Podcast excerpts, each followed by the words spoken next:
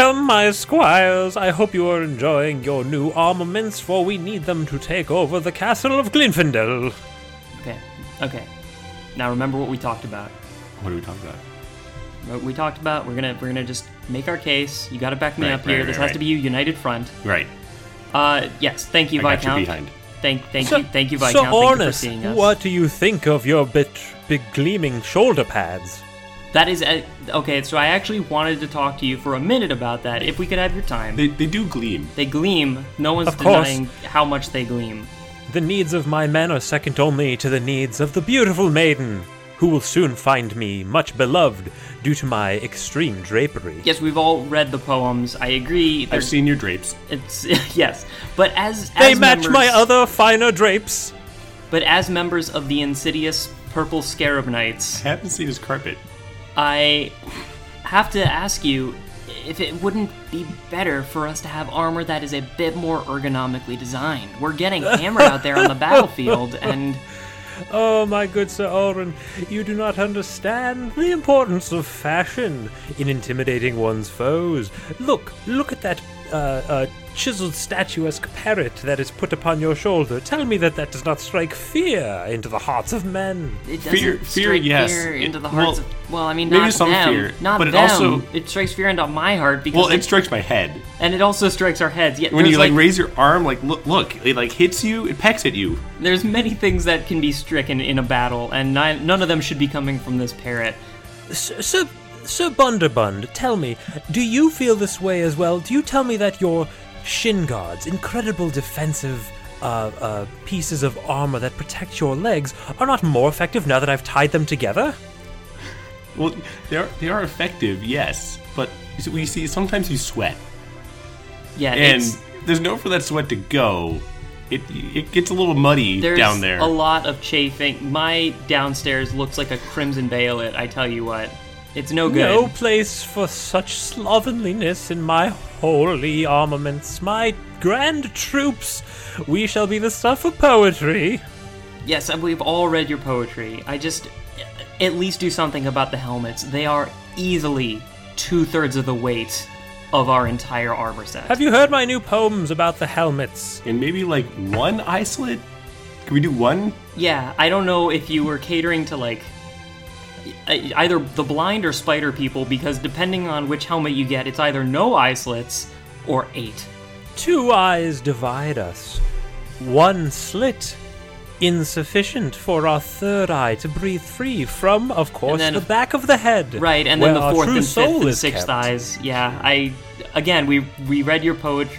We read your poetry. I think the Lady Glinfindel is going to be very impressed, but we really just need some more practical armor pieces. Now, what can you do for us? I must say that this is quite distressing, but I put the needs of my men very high. But tell me, please tell me, that you will not be upset at keeping in those extremely large catheters.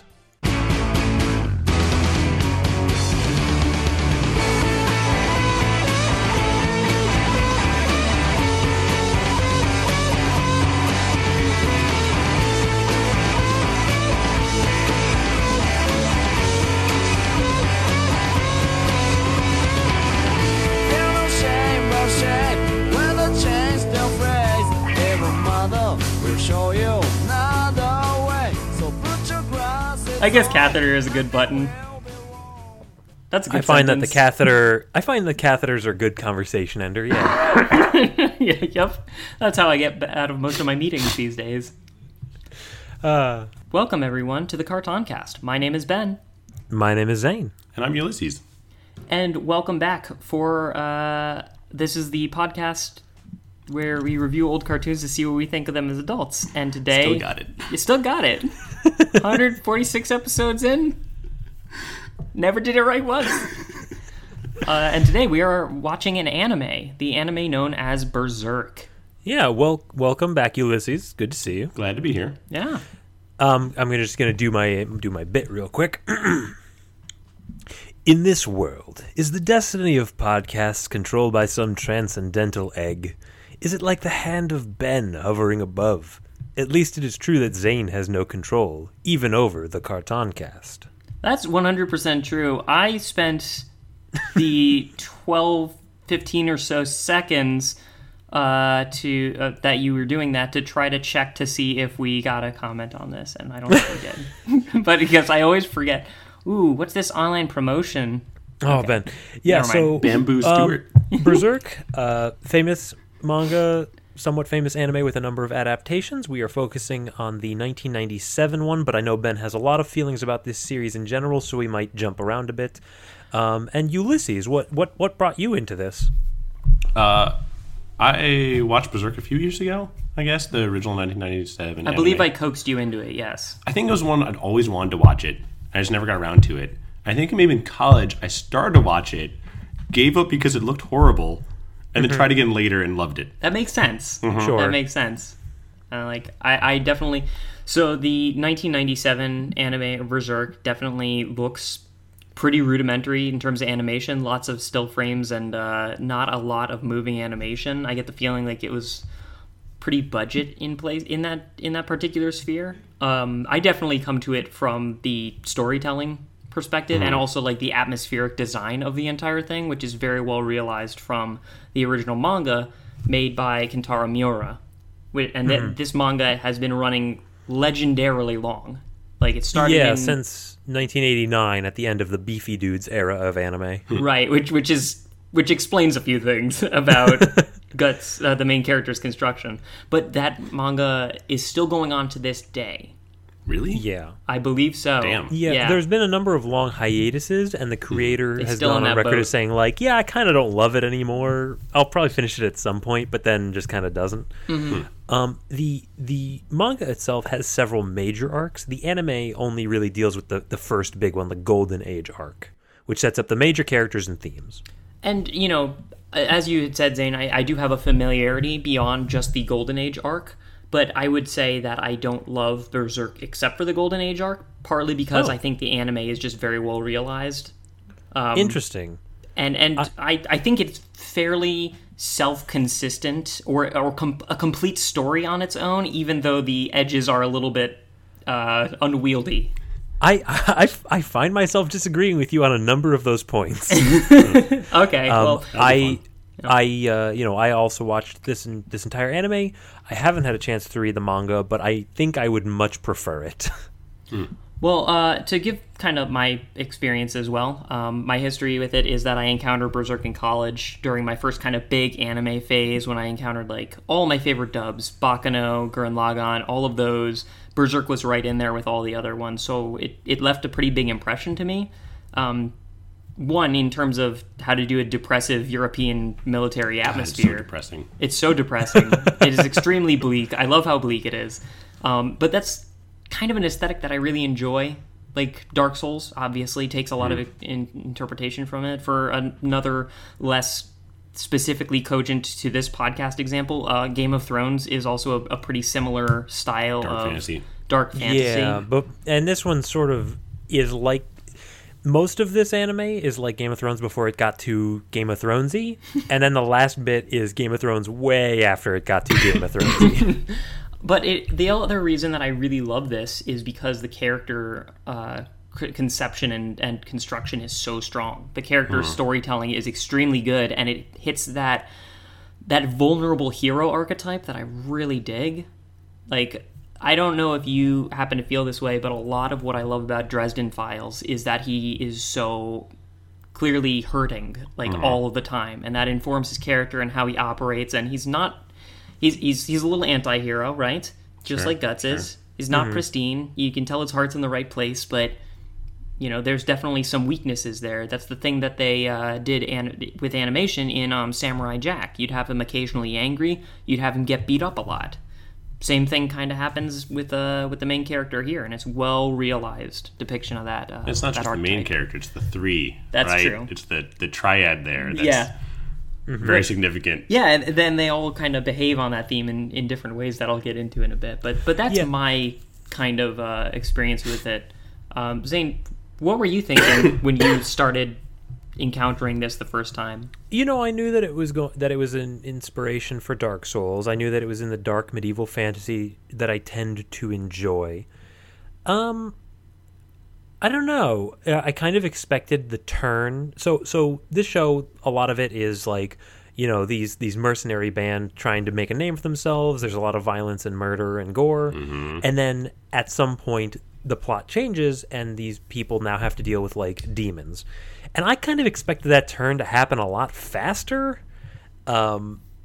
And so I kept on, like, waiting. I'm like, I know just hidden around the bend some really cool stuff's going to happen. And it just, by the time it happened, the show had kind of used up a lot of my goodwill. And there was not enough space left for me to actually enjoy the demon stuff. Because I'm like, I'm going to need closure and I'm not going to get it. I can totally relate to that. I think it just hit me in the right era where I was very patient for a lot of the military stuff. Especially because the interpersonal, like the interpersonal connections, the relationships that are formed in the build-up are in and of themselves very strong, and I think like pretty well realized. I mean, now looking back, the military stuff was really the high point. It's just I'm like the opposite of you, Zane. Like, I loved the first bit, and then everything changed, and I'm so sad about it. Whereas, like, I think I've always had this conception of, you know, Berserk is longer than just this anime. So even though I'm only considering just the this first season anime right now, I think that, like, I was able to view it in context of, well, this isn't the full story, and I can just kind of enjoy it in this part, even though, like, as I said, it's a little unwieldy the way that it's told. My reading of people's reception to this show is that, like, it had movies that kind of did everything in much more condensed form, and most people say, like, yeah, those are fine, but you really want to watch the whole thing. I think I probably would have enjoyed it the other way. The whole night stuff takes so long. It's such a slow burn for me, and then it felt like it blew its load all at the end, and now I'm left kind of both nostalgic for the long bits that were good, and, like, why didn't we see the you ended the movie right as we entered the Death Star. Right. Why would you do that? I can definitely see what you mean by that. That might not be entirely, like, maybe they intended to make the next arc 2 and it just didn't happen, right? It's always difficult when you try to sequel bait. I don't feel like it was sequel baiting. I feel like that wraps up that arc that part of Guts' life very consistently. Yeah, because the very first episode is, like, where the dark show ends, kind of when it's like a dark warrior duck sort of. It's all a flashback thing. Right? From like, right. Just to touch on a couple other things, they made other anime of Berserk following the next couple of arcs in 2016. They started on the second big arc of Berserk. It's widely considered pretty not good. I'll leave that to the listener to be the judge, but I did not. I tried to watch some of it and got pretty fed up. I don't know why the presentation bugged me so much. You could say just CGI terrible, but I don't feel that way in general. I think it was just a matter of direction and intent, and it feels like it missed a lot of that really strong character work that the original 1997 anime had. I feel like I kind of want to watch it just like Zane said, to get some closure. It doesn't happen. It just gives you. It just. This is worse. It just opens up more oozing orifices. Yeah, my. Got lots of those. I read some very plot synopses. I read some plot synopses, and it seemed like, you know, after this big momentous explanation of the underpinnings of this universe, it just goes back into, like, okay, instead of Knight Commander of the Week, it's Demon of the Week, and nothing really changes to the overall way that this works. It's got some of those trappings of, like, Dickens making Great Expectations as long as possible because he really wanted to pad it out, and it didn't really go anywhere for a while. But I do get the feeling like Miura, if he kind of thought it through from the very beginning, he might have planned that out a bit more. It feels like this was his heyday where he was super into the entire concept. He knew just enough in his writing process going forward that he could kind of mantle everything together, and then somewhere later on he kind of fell off of it. Yeah, but I think that is why I think that this part is maybe the best part of the Berserk story. It is the most constant, most consistent. Yes, the supernatural happens, but I don't think it really detracts from the drama. This is where the execution reaches roughly the same heights as the idea. I think that's accurate. Yeah. So Ben, why don't we talk about that idea and what this is about and why it's compelling? Well, I don't know if you agree with me, but the main thing that I got out of this show was this kind of, and maybe this isn't the right place to point it out, but I think the main thing that they were trying to explain is that attachment equals weakness, and in order to kind of pursue a goal, you have to sacrifice. So it's like this theme of sacrifice makes you stronger, but it makes you give up the things that matter most to you. I think that is one of the more consistent themes, and it's carried out through both the cosmology and also through like the individual personal connections that people have to sever in order to move forward. Yeah, there's a lot of very strong theming in this show. I kind of meant more like what is actually happening. Oh, you wanna run down to the plot? I apologize. That is not what your sentence sounded like, and maybe that's my bad. I'm with you, Relford. Oh, okay, cool. Well, I'm with you, fellas. All right, so before we get into the plot, I do want to mention that, as you had said, there's a lot of gritty, gross violence stuff. I'm going to give a blanket content warning. There is a lot of violence, war scenes, and also like sexual assaults, straight-up rape, and torture scenes. Yep. So it... general content warning for all of that. And we're also going to discuss the entirety of the plot. So blanket spoiler warning. It's like comparing to like Game of Thrones, it's a little more gruesome, but more gruesome, very gruesome, but a little less gratuitous. Like no, I wouldn't say it's gratuitous. It's done for a purpose, but the actual stuff that's happening is like pretty grosser and bigger, and it's more visceral. Yeah, it's more visceral. You care more about the characters than I ever cared about, like Tyrion Lannister. I guess, for instance. I didn't watch Game of Thrones, so I can't speak to that. Sure, because you're a better person than us. Listen, Tyrion's pretty. No, we know. But yeah, you do care. At least I cared deeply about these characters when we get to the point at which some very terrible things happen, and it is pretty hard to watch. Mm-hmm. But as you said, it doesn't feel gratuitous. It feels purposeful. So, yeah, and as I said, that there is like kind of this big sacrifice equals ambition theme, and that sacrifice would be pointless unless you lost something that was really important. So, it's intentional that they are building all these characters up as people you love and then giving you a bunch of gut punches.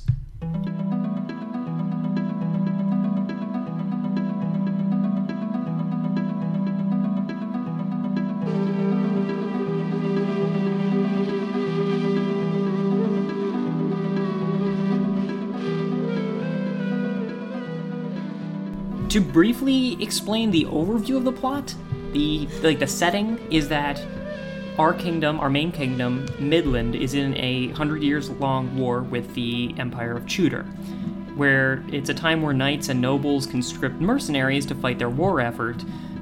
Through the course of the war, the Band of the Hawk, which is our main mercenary group, plays a pivotal role in Midland's success, and ultimately elevates them to nobility. Through the course of this campaign, the leader of the Hawks, Griffith, develops affections, quote-unquote affections, for one of his commanders, Guts, our point-of-view character and mercenary who is badly damaged from everything. True. Like, everything bad happens to him. Which is why he's the strongest, based on your construction that you've dealt. Yeah, which I think is kind of the point. Yeah.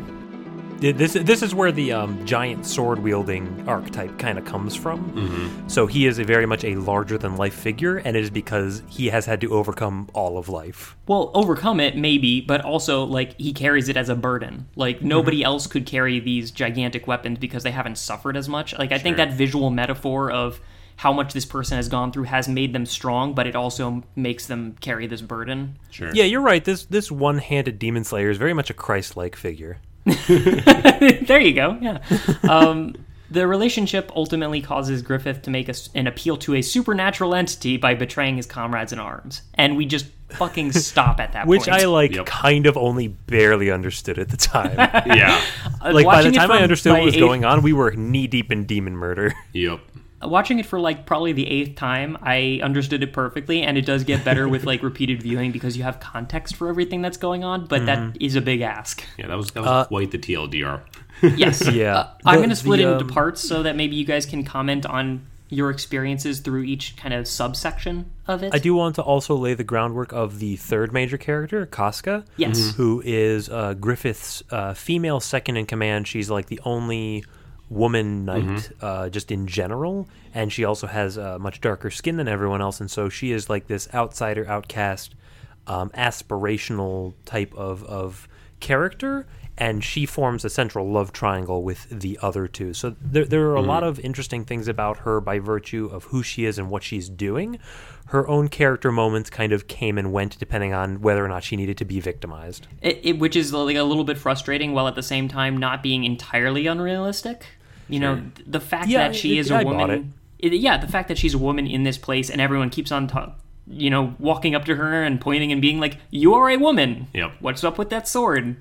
You know, it's not nice. It is like patriarchal and misogynistic, but it's a medieval European setting. Yeah, that's kind of what you expect, right? So it's more or less reasonable. I did do a Casca cosplay in Dark Souls 2 or 3. Oh yeah, I got the sweet like cape with the armor and a sword and board, and it was pretty fun. You also did it in Monster Hunter and had your little cat. I named my hunter in Monster Hunter Casca, and I named the little cat you have. I made a black cat named Guts. That's pretty good. Yeah. How is Monster Hunter? I've thought about getting into Monster Hunter World is amazing. That's what I figured. I'm waiting for it to go to Switch. It's fabulous. It's not my type of game. Games only go on the Switch now. I can't handle open world like that. It's really good. Even Breath of the Wild is like, I don't know, man. There's way too many collectibles here. That game also has giant sword. It has a Guts sword in it. Yeah, that's the other thing, is that this is a very influential piece of media. Yeah. You see anime boy with a big sword, it's probably a Guts. Yep. I like how Guts' sword is literally in every Dark Souls game. Oh, yeah. Like, his sword is there. Yeah, Dragon Slayer, yeah. Not that one, just the regular one. Oh, just the Claymore? Yeah, he just has the starting, like, the big one with, like, the bars on the bottom. Right, His is, like, in first sword before he gets the fancy one. Yeah, the Buster sword or whatever. Yeah. It was kind of like that. So yeah, it is definitely really influential. Just as a quick aside, Berserk is also influential in one other huge capacity, which maybe didn't register at the time, but like I think in recollection, given how many sports anime like rivalries tinged with homosexual attraction we have in like every sports anime these days, I feel like this was maybe one of the first examples of very clear homoeroticism in anime. Zane, do you have like a hot take on like? Did you expect this? I guess is my point. This may surprise you. I was reminded of the movie Strangers on a Train. I don't know that. This is the Hitchcock film where a man is fed up with his wife, and this extremely interested guy on a train says to him, "Oh, your wife's bothering you, huh?" You know, it's an interesting thing about murder. They can only get you if you have a motive. But if two strangers who happen to meet on a train murdered the people that they were having trouble with, then it's fine. And it was just like extremely homoerotic overtones, this idea of sacrifice and trading your morals to get what somebody else wants. Like, I don't know why my mind went to it. There are no parallels, but that's kind of where I went. Yeah, I mean, the nature of the relationship were like, oh, I want to interact with this person because of their personal charisma, but there is something deep here that I'm not getting, and I should figure out before it kills me. Yeah, it more like kind of made me think of like a Fight Club vibe. I mean, as obvious as that is, that relationship between Tyler Durden and Edward Norton. Fight Club is the best homosexual rom-com ever made. Yeah, like there definitely are overtones of that is also deeply tinged with like this power dynamic of one person being literally in charge of another. So that's kind of the reference that came to mind for me. I just felt like Guts and Griffith needed boned down, and then Guts and Casca needed bone down, and then all of them just together. Just like cuddle the three of them, just get it over with, guys. I have some good news for you in the form of the internet. Right. This show actually, or the manga, also was an inspiration for the video game series Dynasty Warriors and like that genre, because that's all about, you're one person who's very important and you can mow down a bunch of people all at once. It does have that romanticism of the battlefield kind of angle to it, of like we know all our chief characters in the Band of the Hawk, which is our main mercenary group. They're all going to survive from battle to battle. because that is not the point of the battle. The point of the battle is not a realistic battle in general. It is to enhance drama. And unless you can dramatically kill a person, then there's no point in killing a person. Sure. So, the D&D aspect of these people seem to have plot armor for some reason, and we're not going to worry about how why. Does Rickert make it out alive? Does he ride? Yeah, he must like, he ride on Pippin's shoulders. Yeah, I was too late. You know, I showed up late for the grand ball. Oh, gee, yeah. Oh, geez. I'm sorry, man. I got the shits again. Just was in the tree for 2 hours. Oh, geez, I missed the battle. That's rough. Okay, so anyway, with the content warning over, let's go briefly through the plot, kind of in arcs, and maybe you guys we're going to talk about the entire plot. What's that? We're going to talk about the entire plot. I don't know if we said that before. Yeah, yes. Yeah. Yes, we did. Spoilers alert for everything.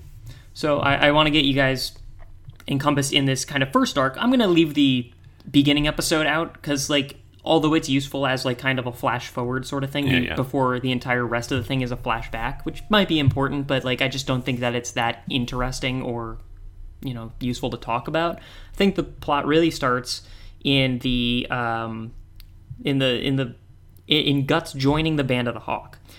Basically, Guts is... When do you get his, like, childhood scene? Is that... It happens during his, like, indoctrination into the Band of the Hawk. It's a flashback within a flashback. Yeah, so... There's, like, some Dark Tower shit going on here. So, Guts is accosted by some bandits. He's a strong mercenary dude, but he's a loner.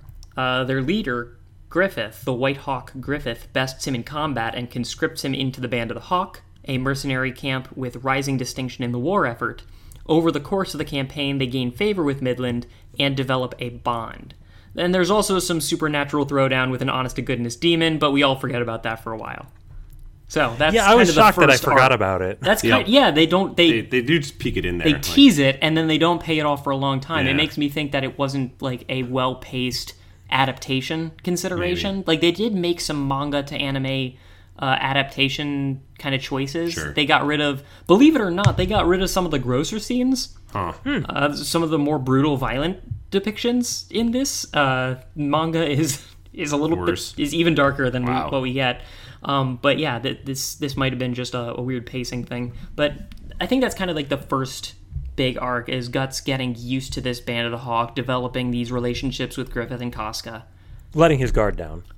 Yeah, and going back to that you know, attachment equals weakness thing, is that his, to me, I think that his kind of beginner, his origin story of being conscripted, he you know, was born from a corpse hanging from a tree. Metal. Because a little much, but all right. It's a little much. He was, you know, he was raised kind of like Rickert does. He's raised in a mercenary camp, like kind of trained to be this this warrior from childhood, but through the course of the events, like being sold as like a, you know, being sold to someone. As you know, this to be raped by one of the men in the camp, and also being having attempted murder on him by his foster father. You know, just like a bunch of terrible shit happening to him. He went from being a little kid who trusted someone, and now he trusts no one as a mercenary, and that is kind of his armor. You know, that is his baggage. That's why he has that gigantic sword, metaphorically speaking, is to keep everyone kind of at a distance. Sure. As he develops an attachment with the Band of the Hawk, he starts to open up again, accepting that vulnerability and again. Because you see him at the start, like, they sit down their campfire, and he just sits on the wall of the castle, like the edge lord that he is. Yes, right? Staring at the moon, and, like, later on, he's, like, you know, also a leader of the men. So he, like, talks to them and, like, rallies them and stuff. Every time he talks to Goku, the guy in the dub whose voice is Goku, Gaston, every time he talks to Gaston, it's very cute. Because they adore this man, and he's just kind of, like, you know, roughly shaking him by the shoulder, and he's like, come on, let's go get a drink, guys. Yeah, it's really gratifying to watch him open up. This part of the show, when he, you know, kind of starts letting his guard down, it's taken to be this great thing, like, oh, this very damaged, abused individual is finding a purpose. You know, he explicitly says, like, I don't know what I'm living for. I'm kind of just putting one foot in front of the other, and then here comes this Griffith guy who's showing me a path forward and something to believe in beyond myself, and like. it takes on a different tone in retrospect as we learn that Griffith is a bad dude. Yeah. Yes. And capital you realize, like, bad dude. This is how cults work. Yeah. And it totally worked on me because I was like, man, these guys are going to be best friend squad forever. Well, think about that with the in relation to the attachment equals weakness thing. Like, they are all loyal to him. By necessity, congregating together for strength, but that also makes them very vulnerable to the betrayal that he eventually does. Mm-hmm. Sure. Yeah, it kind of turns around and bites him. Yes. What did you guys think about in general tones, not like specific plot points, but like what did you think of kind of like this first getting to know each other, guts opening up kind of bit? I certainly like the like medieval soldiers hanging out together thing. Like, I've extra interest in, the sword fighting and the armor and stuff. So, like, watching just, medieval mercenary band ride around and fight dudes is pretty good for me. That's going to work? Even though the fight choreography, I'm sure, was not terribly realistic. The first time I watched it, I got to the episode where it shows him fighting that huge guy in the armor with the axe. Bazuso. Yeah, and there's just a moment where he's just chopping at him, like, for 3 frames in a row, like 3 times. I was just like, I shut it off then because I couldn't handle it. Like, it was just so bad to look at. And then the second time around, I was like, okay, I understand it looks bad. That doesn't mean I can't appreciate it. And I got through it and then loved it. Like the point where he like cracks the axe and the axe is going to decapitate him, but because it is cracked, it doesn't. And then Guts is able to get a killing blow. Like, it might be a ridiculous moment combat choreography wise. But, like, it does sell the point of, like, Guts is unconcerned with his own safety. Yep. So even if the combat moments don't make sense in and of themselves, in the broader context of, like, what they're trying to tell through the combat, I think it does work. Well, it's not that the combat is bad, just it looks bad. Yes. Like, just the animation is not good. That was it. That's the only thing. It's just clearly not good. Yeah. I thought they were pretty economical with the shots they decided to make and the cuts they decided to make and, like... It didn't stand out to me the way that it does in, like, a He-Man, like that very limited animation but done less skillfully. The problem for me was more, like, the pacing. Like, everything took way too long and could have been condensed. But from this part of it, what really stood out to me is the time when he and Griffith were fighting, and Griffith was like, you're going to join me, and Guts is like, hell no, I'm not. And they decide to settle it with a duel. Griffith rather enjoys settling things by force. If you just look at everything through that frame of homoeroticism, every sentence gets better. And Griffith, attacks with the sword, and it's up in Guts' face, and Guts just bites it in half. That was pretty great. Every time Guts is just like, I'm more metal than everyone. Yep. This is usually a pretty good moment. Oh, no, he doesn't. Maybe he doesn't bite it in half, but he grabs it with his teeth and bites it to immobilize him, yeah. Yeah. To, like, limit his options. Yep. Because, like, if he... In a fight, his body is collateral. Like, the only point that matters is your last one. Yep. Like, he uses his... And the other guys, right? Yep. The teeth are the oversized sword of the body. And so Guts put Griffith's sword in his mouth. Sure did. Uh-huh. Willingly. Yep. Griffith wasn't expecting it, but he wasn't going to stop him. Oh, man. I thought Casca... was like, this was her the time of the show when her character kind of shone the best, because you can see both that this guy is definitely going to help our cause, he's really strong, but I'm jealous of the attention Griffith's giving to him, and I've worked for so much and it seems like he's just doing everything so easily. Like, I really related to her at this party. Yeah. And then during the, like, power struggle and power seizing, I was like, oh, Griffith is kind of becoming the most interesting. And then toward the end, Guts was most interesting again, when he wasn't just like, I need to murder all the time. Yeah. Do we want to, like, maybe do we want to keep on going with plot, or should we, like, is there anything? I guess we can just keep talking about the characters. I think this is a good way to do it, because it's not like most shows where there's a ton of characters. Like, each of these Band of the Hawkeyes have a little bit to them. I especially like the one guy who just, like, Guts killed his buddy before the duel happened, and he never lets it go. The guy is just an asshole all the time, right? Corcus? Yeah. Corcus, yes. Corcus is one of my favorite characters. Oh, he's beautiful. But aside from that, not a whole lot happens other than plot for a while. That is true. And the character growth is all based on the plot events, so I don't mind going through plot-wise. Okay, sure. I do want to mention, since you brought up Casca, that she is both indebted, loyal, and in love with Griffith, kind of in equal parts. Three kinds of bonds. And because Guts is like kind of the new, you know, kind of the new hot shit in town, the new cock tease or what have you. He, you know, that she's feeling kind of snubbed, and she really takes that out on Guts for a while. Yep. It's unfortunate because like the plot also kind of reflects that. She doesn't get zero screen time, but it definitely focuses a lot on Guts and Griffith in those moments, which is sort of the exact same thing that is also happening in Casca's mind, is that she's sort of being forgotten in some way. And you can really see the manipulative behavior from Griffith start to mount, as every time she's starting to feel, like, you know, tossed aside, Griffith will say something really like, you know, I really depend on you, and put an arm on the shoulder. Like, it really kind of does start to feel like an abusive relationship. Oh, yeah. Sort of, you know, coaxing her back in when she starts to figure out how to leave. Yep.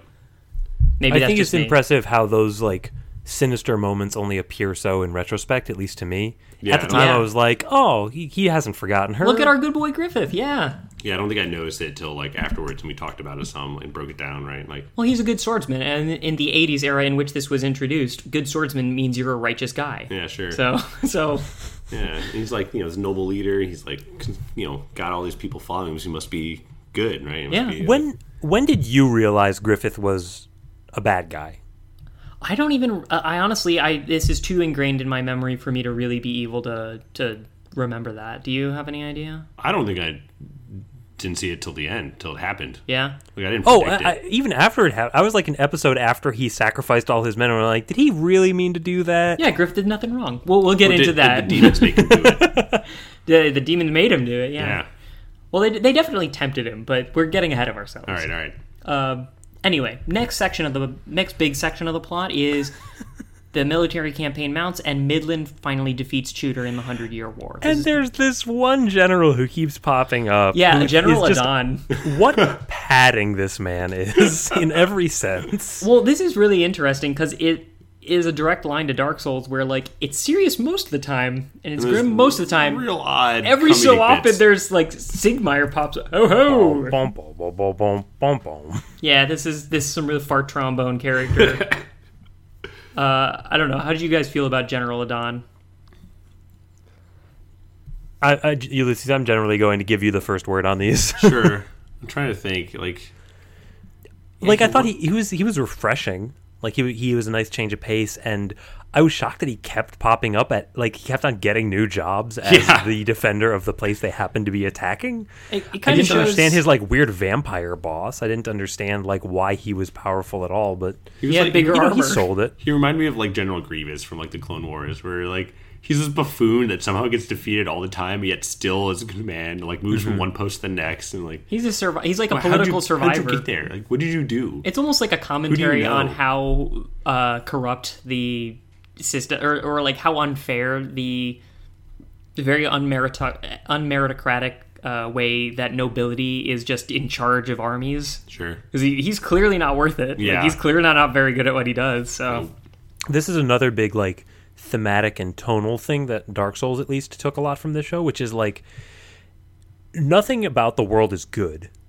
Everything's just different varieties of bad. Yep. Yeah, they're all just struggling. There's no point really. Yep. There's no goal. It's just struggle.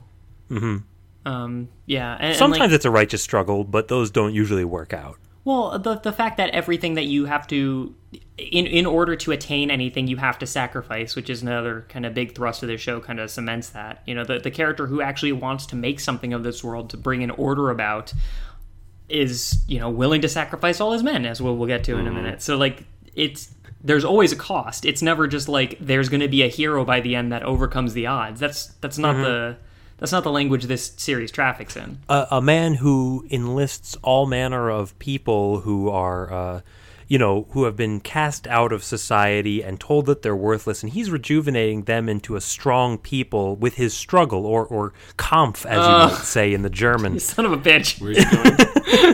What's he doing? Just some Hitler. He's just doing some Hitler. You know how it goes.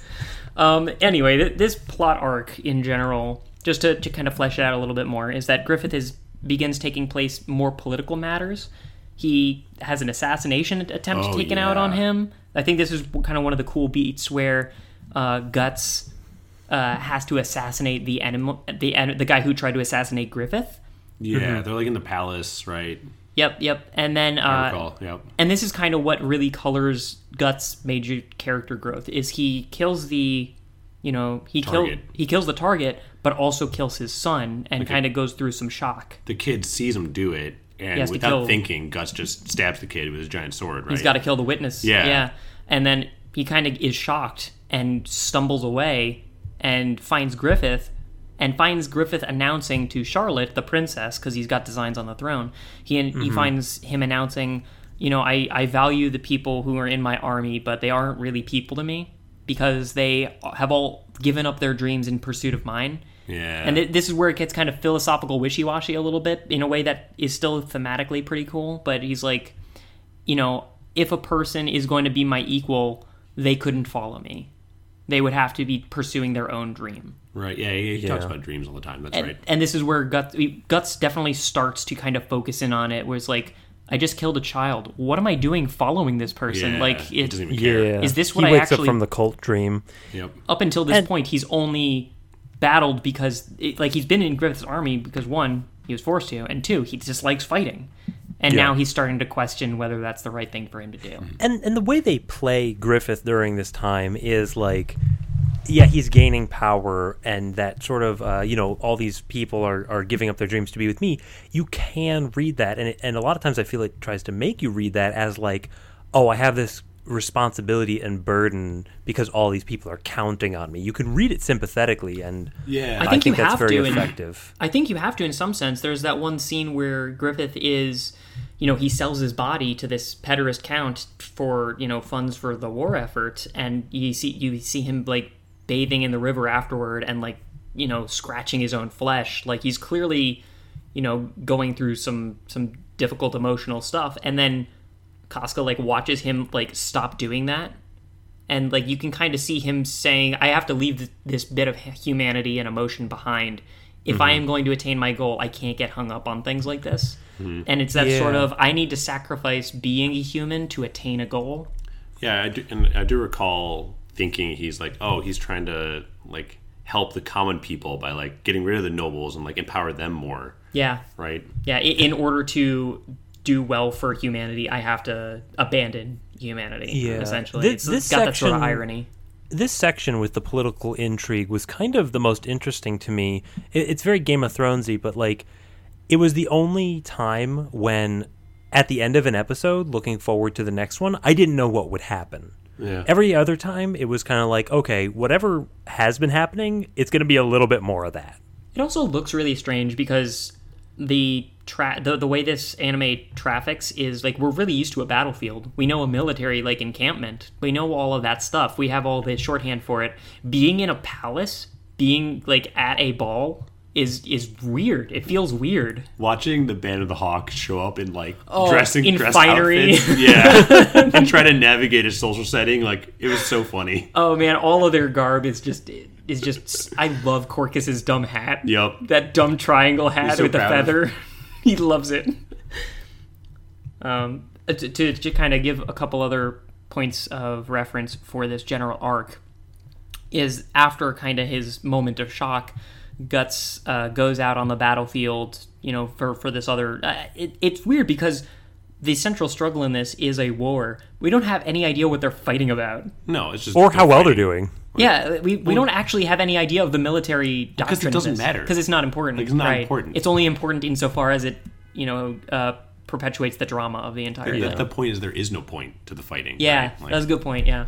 If a war goes on for 100 years, purpose is kind of... Yeah, it's gone by now. Yeah, that's the first sacrifice of war is meaning. But as they do that, there's that bit where they get knocked... Where he protects Casca, they fall off that cliff, and... Guts is forced to fight 100 people for Casca to make her in order to escape. How do you guys enjoy that bit? Because that was a very high mark for me. Yeah, I like that a lot too. To this point, all the stuff he had done was badass but believable.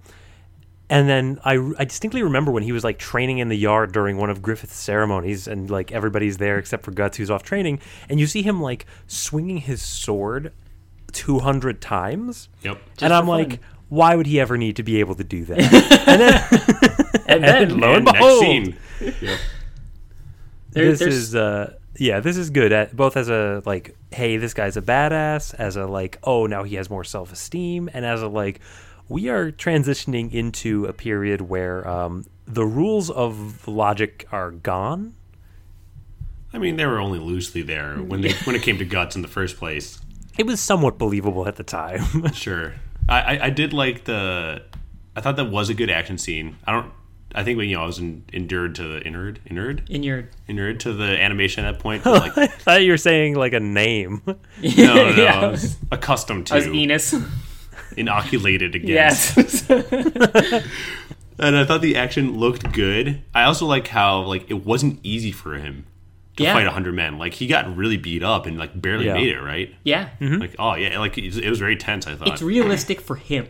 Right? It's like given the framework of this man is unstoppable one-on-one, like for him to fight 100 men being barely possible is like, given how ridiculously powerful we know him to be already, that almost feels consistent. Yep. In a lot of anime, the protagonist, in their getting stronger progression, it's like, oh, they beat me the first time because I didn't know how to watch my rear guard, and now I learned that, and then I beat them. It's never so explicit here. You can see him get more powerful until suddenly he's able to beat Griffith and gain his freedom. He's just of the type that he just tries harder. Like, yeah, he just works well, and really then by hard, the end of the show, he's killing multiple demons. Yeah, right. He's like a Kenshiro in that way. Yeah. In that, like, Fist of the North Star, which is this the body proportions kind of remind me of. It's like the big '80s Macho Man kind of thing. Is that like in that era of '80s anime? If you were strong, you were also justice, and if you, if you were justice, then trying harder made you more stronger. Yep. He has that sort of part. I don't know about the justice, but he has the trying harder. Yeah. Well, that's what I love about him is that it's not strictly, that exact thing. It does show up in multiple times in that scene where he just like he gets wounded more. Yep. And he just starts smiling more and more. Yep. He's like, well, now it's interesting. He crushes an arrow that pierced his hand or something like that. And this is also somewhat redemptive because this was, I think, after when he and Griffith fought a giant demon. And like you said, that just kind of, that plot point goes away for a while. Sure. Yes.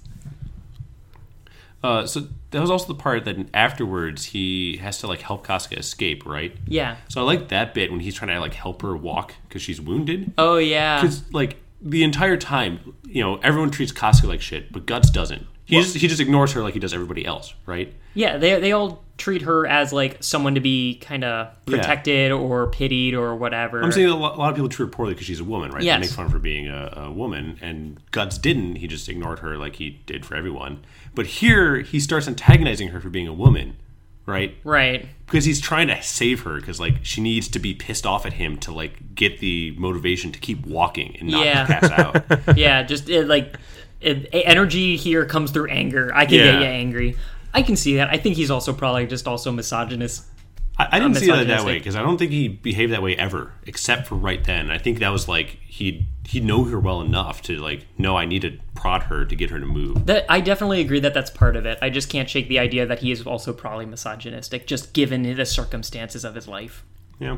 I don't think there's any other evidence for it, though. I would have to do a deeper dive. Grading on the curve that is their society, he seemed like an okay dude in that respect. Oh, yeah. Yeah. He wouldn't outright own slaves, but he'd make use of them. Just giving them a chance to earn their freedom. What's wrong in that? Yeah. You're reading a lot into this, and I'm kind of not on board. Oh, okay. Well, okay. Let's just move on. Anyway, through this entire thing, especially like in the 100 men fight, he has like that one great moment of like pure exhaustion where he's just been fighting so long, and he has that monologue inside his head while he's fighting. He's just like, "What am I doing here? What am I doing here? In this miserable place. This isn't worth risking my life for. Am I fighting for Casca? No, that can't be it. This isn't the time for thinking. I should only be thinking about wielding my sword and how I'll kill them. nothing more. Why am I doing this? No. And it sort of heralds this idea that once the war is over, he's going to leave, and he does. You know, the war, they finish the final battle or whatever, and the Chudor assents to, you know, a peace treaty, and Guts tries to take off in the middle of the night, and Griffith stops him and says, the terms of our agreement haven't changed. You have to beat me to win your freedom. And he does. This is when the show really started focusing on Griffith's eyes as sort of like no longer human. They do a lot with showing Griffith's intent through his eyes. You know, what do you mean?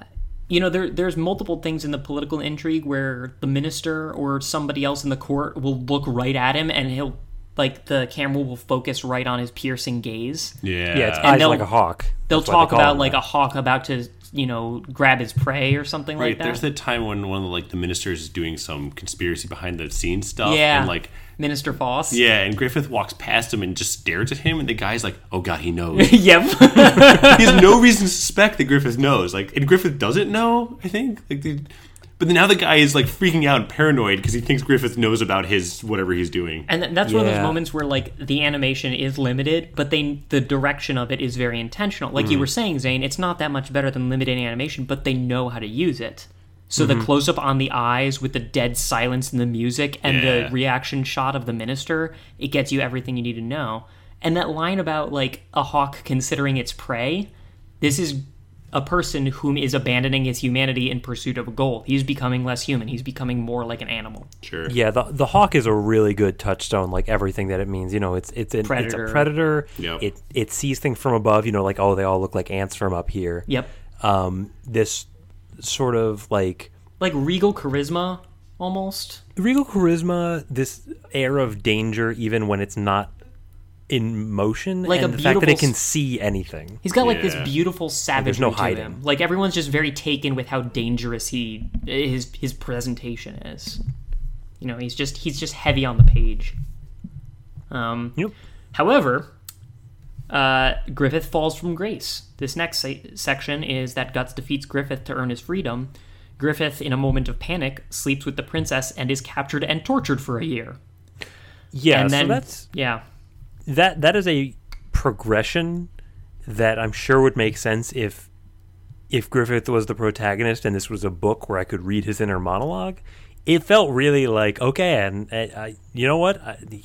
Guts is gone. I'm just going to stick to the plan. I was going to do this anyway. And so that's kind of... It didn't read well to me. And by the time he was captured and tortured, I'm like, what happened? How did this happen so fast? I thought that part happened pretty fast, too. Like, a lot of the political stuff at the court, where he went from, you know, showing up and arriving and, like, you know, being nobled or whatever. Ennobled. Sure, yeah, to, like, all of a sudden he's making moves on the princess and sleeping with her, and now he's captured. And I thought that happened. I did think that happened very fast. I think it makes sense in retrospect to this thematic idea of, like, climbing and rising up is going to be slow, and the fall is always fast.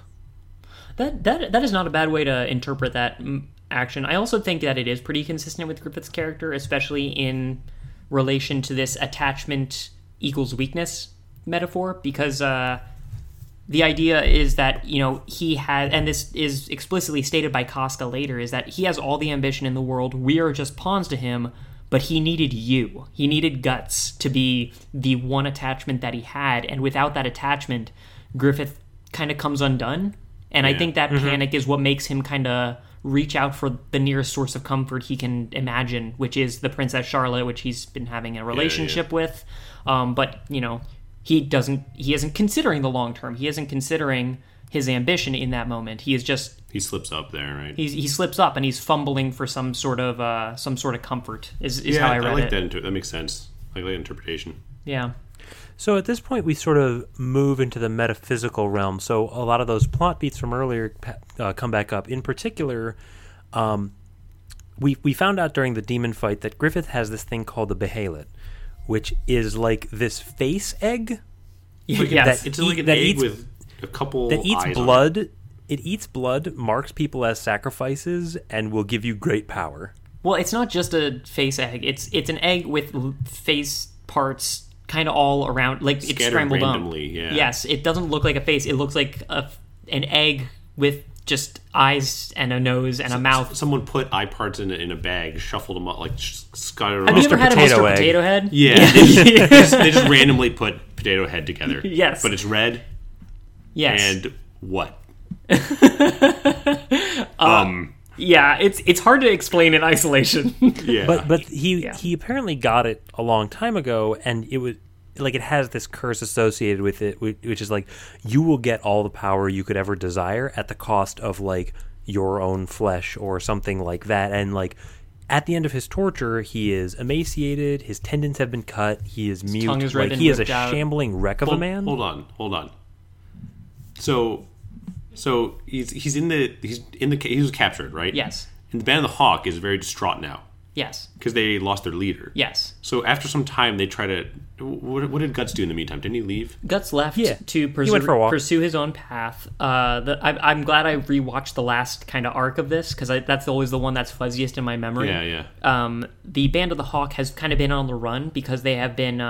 They have fallen from grace because Griffith has been they have been kind of blacklisted. Yep. So they're on the run trying to kind of make things work, but it isn't until Guts hears from a passing merchant, "Oh, Griffith was captured," and you know Casca is the leader of the Band of the Hawk, and Griffith and Guts goes to find them, and now that Guts is back, they feel like they can actually try to get Griffith back. Yes. Yeah, this man who can do anything. Yeah, once they have the 100 Manslayer. Weapon, yeah. Don't you love that he has a battlefield nickname that you watched him earn? It's kind of cool.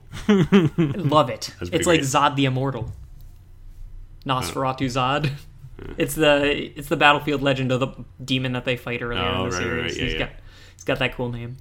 Okay, so the team gets together. They make a daring rescue, right? Mm-hmm. They go down to the dungeon and rescue Griffith, who in any other show would like. They'd get him out, and he'd be weak and wounded or whatever, but they nurse him back to health, and he becomes the leader of the Band of the Hawk again. That's not what happens. No, this is Berserk. Yeah, I was very, like... I guess I was expecting it to be, like, another show, but it was not that. Yeah, like, you probably didn't believe it at the beginning. Yeah, like, it can't be as bad as we think it is.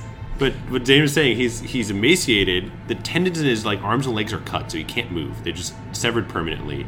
And his hawk, he has this cool hawk helmet that he wore in battle. Like, it's, you know, shaped and has a cool eye holes. And that's been, like, permanently affixed to his head. Yeah. Well, they wouldn't dare take it off unless they see the horrors in his, like... Oh, is that what it is? There's that great moment when they come in and Guts removes the helmet. And then Casca goes to walk up and he just goes, "Don't." Right. Stay away. Right. You don't want to see this. But this is there's a great moment also as they're rescuing him where the torturer comes back and he like locks the door and he's just like, "Oh, you better pray for mercy. We're going to be stringing you all up for years." And like he's doing this like villain monologue and Guts just runs him and the door through with his sword. And this happens a few times where like the bad guy is trying to, like, lord it over, and they just get murdered immediately. Yeah. Because Guts doesn't play around. The bad guy, they need to spend more time in taverns hearing about the 100 Manslayer. Yeah. Like, there's battlefield accomplishments all over this place. Everyone should know about Guts by now. But yeah, they do manage to rescue him. That doesn't mean a whole lot. They rescue him, but everyone is like, this is... not Griffith, right? It's not Griffith. Like, we can't come back. The Band of the Hawk is done. Yeah. But, you know, Casca and Guts still feel for him, and they're like, "Well, we're going to take care of you." And they, like, kind of make that that clear to him. And Griffith also, his eyes still work. He can see that they are developing a relationship. I don't know if we said it, but Guts and Casca kind of had that relationship upgrade moment on the edge of the cliff, which I think is one of my favorite scenes in the whole thing. Mm-hmm. And we can talk about that in a minute. But yeah, usually the whole anime, like, oh, they start off not liking each other and they develop feelings. You know, it's a bit overdone. Here, it felt believable and earned because, like, yeah, these people fight alongside each other every day. Once they let their guards down a little bit, this makes perfect sense. Yep. Yeah. Yeah, I liked it. And they both think roughly the same way. So the interpersonal connection, I think that they have a lot in common. It makes sense. Similar background. I do really like that kind of relationship upgrade moment where they're fighting alongside the cliff, and Casca just like attacks Guts, and is like, "I hate you. You made Griffith weak. Why did you do that?" And that's where kind of the whole emotionally weak, not torture. just to be clear. Yeah, just like you made him make this mistake. Yeah, this is where the whole a man can't live in isolation kind of thing comes out. And, Guts makes it clear. They said that one great line when she stabs him and he doesn't block the just gets stabbed. He just like accepts it and he's like, what was I supposed to do? Like, I can't just follow his dream forever. I don't know what I was supposed to do. But yeah, they have that relationship upgrade there. And Griffith sees that once they rescue him. And Griffith sees that, his the love of his life, Guts, belongs to someone else. Yep. And also that he's not going to get better. Yep. And makes a decision to go commit suicide. Yeah. And he limply struggles away, right? He's barely able to struggle away and finds himself in a river and stabs himself in the throat with this kind of broken branch and finds he falls on it, right? Cuz he can't even stab himself. Right, he has to let gravity do the work, and he finds the bailet, which the prisoner, the torturer had tossed down the drain. It gets into the river, and he's able to hold it. One Ring shit here. It's very much like this was preordained. Yeah. We haven't mentioned it yet. Every episode starts off with this grandiose conception of speech about the nature of fate and the nature of one man's ability to rail against it. It's got this great mummified hand holding the crimson bailet, which is now we know to be Griffith's hand, being all emaciated and stuff. And fate is another one of those major themes in this that kind of gets backloaded here. This is when it starts to really hit home, where you get the sense that there wasn't really anything any of them could do, and they were all fated to be damned in the way that that's about to happen really well.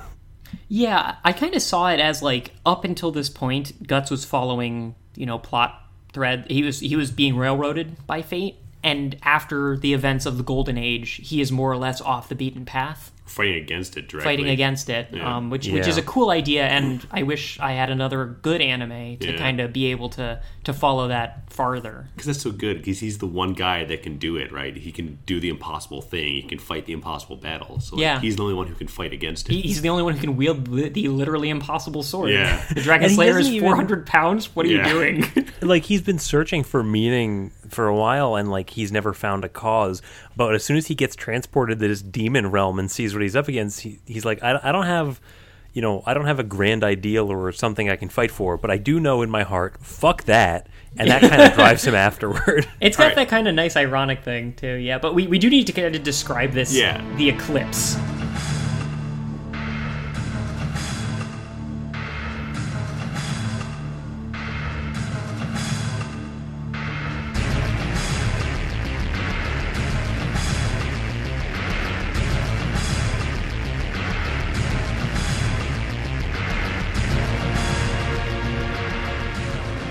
Oh, baby.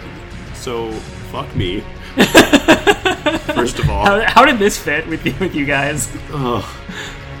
All right, so Griffith stabs himself in the stick. Yeah, describe what you heard. The blood runs down onto the egg thing.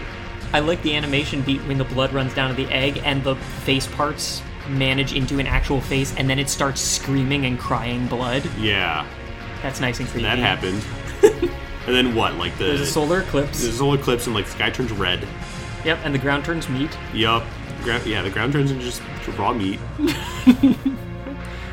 What happens next? So what happens is it basically the blood going onto the bailet summons the god hand, which are these four archdemons. We're going into endgame Final Fantasy mode here. It's fucking crazy. Where did this come from? We were just doing people with swords and knights and nobles, and now we're end of Final Fantasy. Yes. Yeah. Now the world around us is, instead of a nice stream and a babbling brook and the beautiful hills, we're surrounded by mountains hellscape made out of people's faces, and we're being addressed by Lord Dracula Brain Helmet. And there's this gigantic pillar hand in the middle, the monolith from 2001: A Space Odyssey kind of proportion, but it's this giant meat hand. And the four people on it, the four kind of demons, which are all really interesting weirdos. Yeah, their designs are really cool. The designs, we'll get into the designs in a minute. Hang on, I have to say, this... Yeah. Go for it. Transition bothered the hell out of me, because... Why? For one, because of how great it is? I didn't get closure on the past thing that happened before I was thrown into this new show.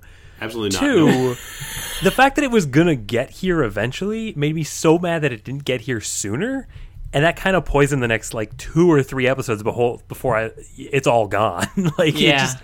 The pacing killed me. Okay. That's funny. I had, like, an opposite reaction. Really? Yeah, you were glad to be done with all the politics? No, I was sad to see it gone. Because, like, I liked the slow-moving pace. Like, I soaked in the medieval dark fantasy bit, like the low fantasy. Like, this was your jam. I liked that atmosphere. It was very atmospheric. I soaked in. I liked the battles, the guys fighting, you know. And I liked the, you know, some of the politics and the courts and nobles or whatever. And then none of that mattered. Everybody's dead. It's demon time. And I'm like, yeah, there's no closure, and I feel so bad about that. Also, again, like, themes that come up now that kind of weren't dealt with before, these things are actually, quote-unquote, angels, and the idea of God is, like, the sum total of human, like, impulses, and this idea of what is the nature of man, is he good or evil, that was barely touched on at all before. Yeah. This point now becomes the... like, I think I think that theme... is the broader overarching theme of Berserk, and it doesn't really start playing in the first arc. Because the first arc doesn't deal very much with the supernatural, and that's where all that theme kind of rests. I see your point. Why didn't we get to this sooner, then? Why did they decide to spend 25 episodes on this bit? Well, it's funny because you're pissed off that it didn't get there sooner, and I'm pissed off that it, like... got there at all. Yeah. Let me, like... So Chrissy is still playing through Final Fantasy Tactics right now. Ooh, I'm playing that right now, too. Oh, it's great. How far are you? I've played it many times before. I've gotten to have the final battle accessible on the map, and I neglected to do it. Yeah. And now I'm replaying it again. And yeah. We'll get there one of these days. So you know how there's 4 chapters. You know how at the end of chapter 2, all the political machinations are out the window because now we're fighting demons? Yeah. That game is actually very similar to this, where it's like... that's what... like, sorry. Yeah, keep going. Well, that's the thing, because Chrissy was really getting into the politics and stuff, and she's like, how do I deal with this thing? It doesn't even have a health bar. How am I supposed to, like, engage with this? And I said, okay, that's the game now, and your friend Delita, who you barely see anymore, he's going to do all the rest of the politics stuff, and also none of it really matters. Like, what? Why is that? I think I feel similar about that to this. It was like, I liked the, you know, talk about scoundrels trying to uprise against the nobles and, like, a political war happening, and then, like, oh, nope, demons now. And I think a lot of it for me is just, like, this looks so cool. Like, I love the Boschian sort of, you know, Cronenberg, Uzumaki type of stuff. Yeah. Whereas before I was just looking at hills for days. This is definitely it goes, like, we keep saying that there's demons. Demon doesn't really capture the majesty there. Yeah, like, it's more Lovecraftian nightmare than demon. Like, it is like all asymmetry, parts that should not be on other parts. Yeah, like tons of eyes and tentacles and horns and just cause mouths when we everywhere. Think of demon in the normal parlance, we're thinking of, like, oh, the devil's tempting me to do bad things because it wants to corrupt me and gain my soul. Whereas this is like, these are beings beyond you. You are ants. They are hawks. They're outsiders. And so to your point, to, like, I recognize your guys' point of, like, the pacing kind of feeling weird given this last arc. I think that there is intention to it. Whether or not you respond positively to it, it's like, you know, that's definitely subjective, up to you. But, like, the idea that we've been in a very comfortable space for all of this, and then we are shunted into a place where nothing makes sense, where all of the characters that we've come to know and love, just, they are out of their element, they're out of their league. They can't, not only can they not fight any of this, they can't even conceive of any of this. I think that the fact that the rules have changed, like, capital letters, the rules have changed, is an important way to kind of tell you how much distance from normal this is. Mm-hmm. If it happened halfway through the plot, we could have gotten used to this. But they use it sparingly and just at the end, and I think that intent matters. I think the problem then is the fact that I knew that this was 25 episodes going in, and that this wasn't just like, oh, it got canceled and they can't do the next season. It was like, no, they planned this from the beginning. And it just, it felt... offensive is the wrong word, but it felt disrespectful to my time of like having gotten invested in all this other stuff. There's a I think the part that puts it over the top for me is because the relationship triumvirate reaches a climax in these moments that I think is very it makes the story feel complete to me, because I feel like we've gotten all of these characters to their to their end point within this this part of the story. You know, Guts has gone through this transformation, Griffith has gone through a big transformation, and Casca has gone through a transformation. This they peter it out pretty slowly at the beginning, and then at the end it's sort of like, you know, dangle a man in front of a volcano and on that day you will meet that man. Yeah, sure. Yeah. Where like they are faced with something that is not familiar. How do they get me wrong, I think this was some of the coolest and most engaging and interesting stuff. Yeah. I just felt cheated at the end of it because of how it was given to me. It is frustrating. I did too, but in a different way. It does feel unsatisfying that the literal end is, you know, Griffith emerges from the egg. Okay, wait. So we're in this nightmare hellscape, right? Oh yeah. That takes over the land, and Griffith, Casca, and the Band of the Hawk are all there. Right? Yes, they are marked. Yeah, they become basically okay. So let me set this up a little bit, because let's get through it a piece at a time. This is important. Yeah, there's a lot to unpack here. Guts is the only person who is able to kind of climb his way up to where Griffith is being. Don't a bunch of the Band of the Hawk get killed? They are being, you know, kind of. I don't think they're explicitly being killed yet. I think they're just like kind of running around. Well, maybe the demons are playing with their food. Yeah. But Guts is kind of trying to get to Griffith, whom is being tempted by the God Hand to make this deal, to say, sacrifice the most important thing to you, give up your humanity, and ascend to a higher plane of existence. That's the only way forward. They want him to join them, right? Yes. They want him to become... As the thumb of their finger. Yeah, because there's four of them. They need to be able to snap. Because it's a hand. Yeah. That all tracks. Yep. And symbolism and whatnot. There's a lot of really good symbolism, especially with, like, Griffith. I said that, Griffith's, like, flashbacks. But... No, yeah. Well, I'll talk about it in our, like, roundup. But what happens is that Guts gets there, and the... something that goes through Griffith's mind when he's being tortured... is that he almost loses his sanity, but he doesn't, because he can't stop thinking about Guts. You know, the fact that he loves him, the fact that he hates him because he betrayed him by trying to leave. It just got, like, kind of everywhere across the emotional spectrum. This is the most important person to him, and he can't let him go. Yeah, obsessed. And yet completely obsessed, and he realizes that obsession has kept him back. And so Guts scales the entire, the mountain, gets to him. Flesh mountain. And Griffith looks at him, being the only person who he's still attached to, and says, okay, I'll take the deal. Yep. I am going to cast my obsession, my attachment to this person away in order to attain, you know, my destiny. So like that I think his attachment to Guts being the fulcrum of this entire story is why I say the sacrifice, that the attachment equals weakness thing is so pervasive as a theme in this. Yep, I'm into it. Mm-hmm.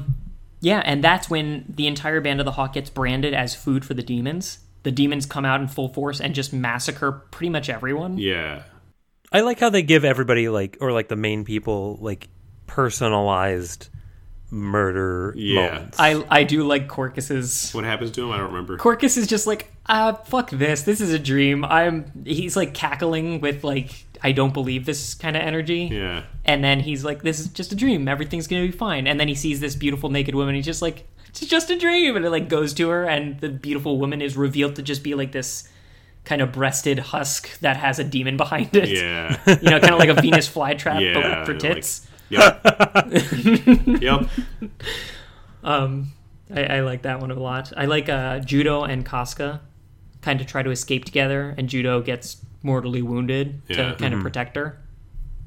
I like Judo a lot, so that just was fun for me. And is this where Guts starts fighting? Yes. So he gets attacked by, like, a mess of stuff and mouth and teeth or whatever, and he gets his arm bit off, right? That comes a little later. Is that later? Because he goes through a bunch of fighting that is basically just all of the scenes from that movie that we watched recently, Zane. Oh, which movie? The Dante's Inferno. Yeah. Badass in Hell. I was I don't remember this in Osmosis Jones. Badass in Hell, the movie, is just Guts, tearing off the horn of a demon and killing other demons. And that's what I want to say, is he tears off the horn of a demon and uses it to murder other demons. Well, and it kind of reflects his I can fight fate sort of status. Yeah, he will not stop.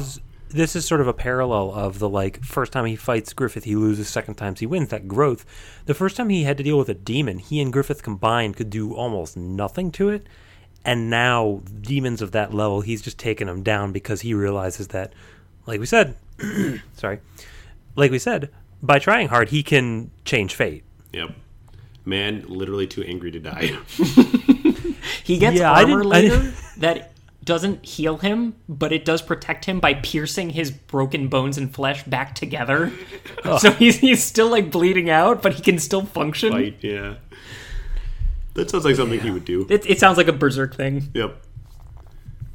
Just anime Wolverine. He's basically anime Wolverine. And it is showing that kind of... he is powerful because of his baggage, whereas Griffith is powerful in absence of his baggage. Yeah. Mm-hmm. Zane, you were going to say something.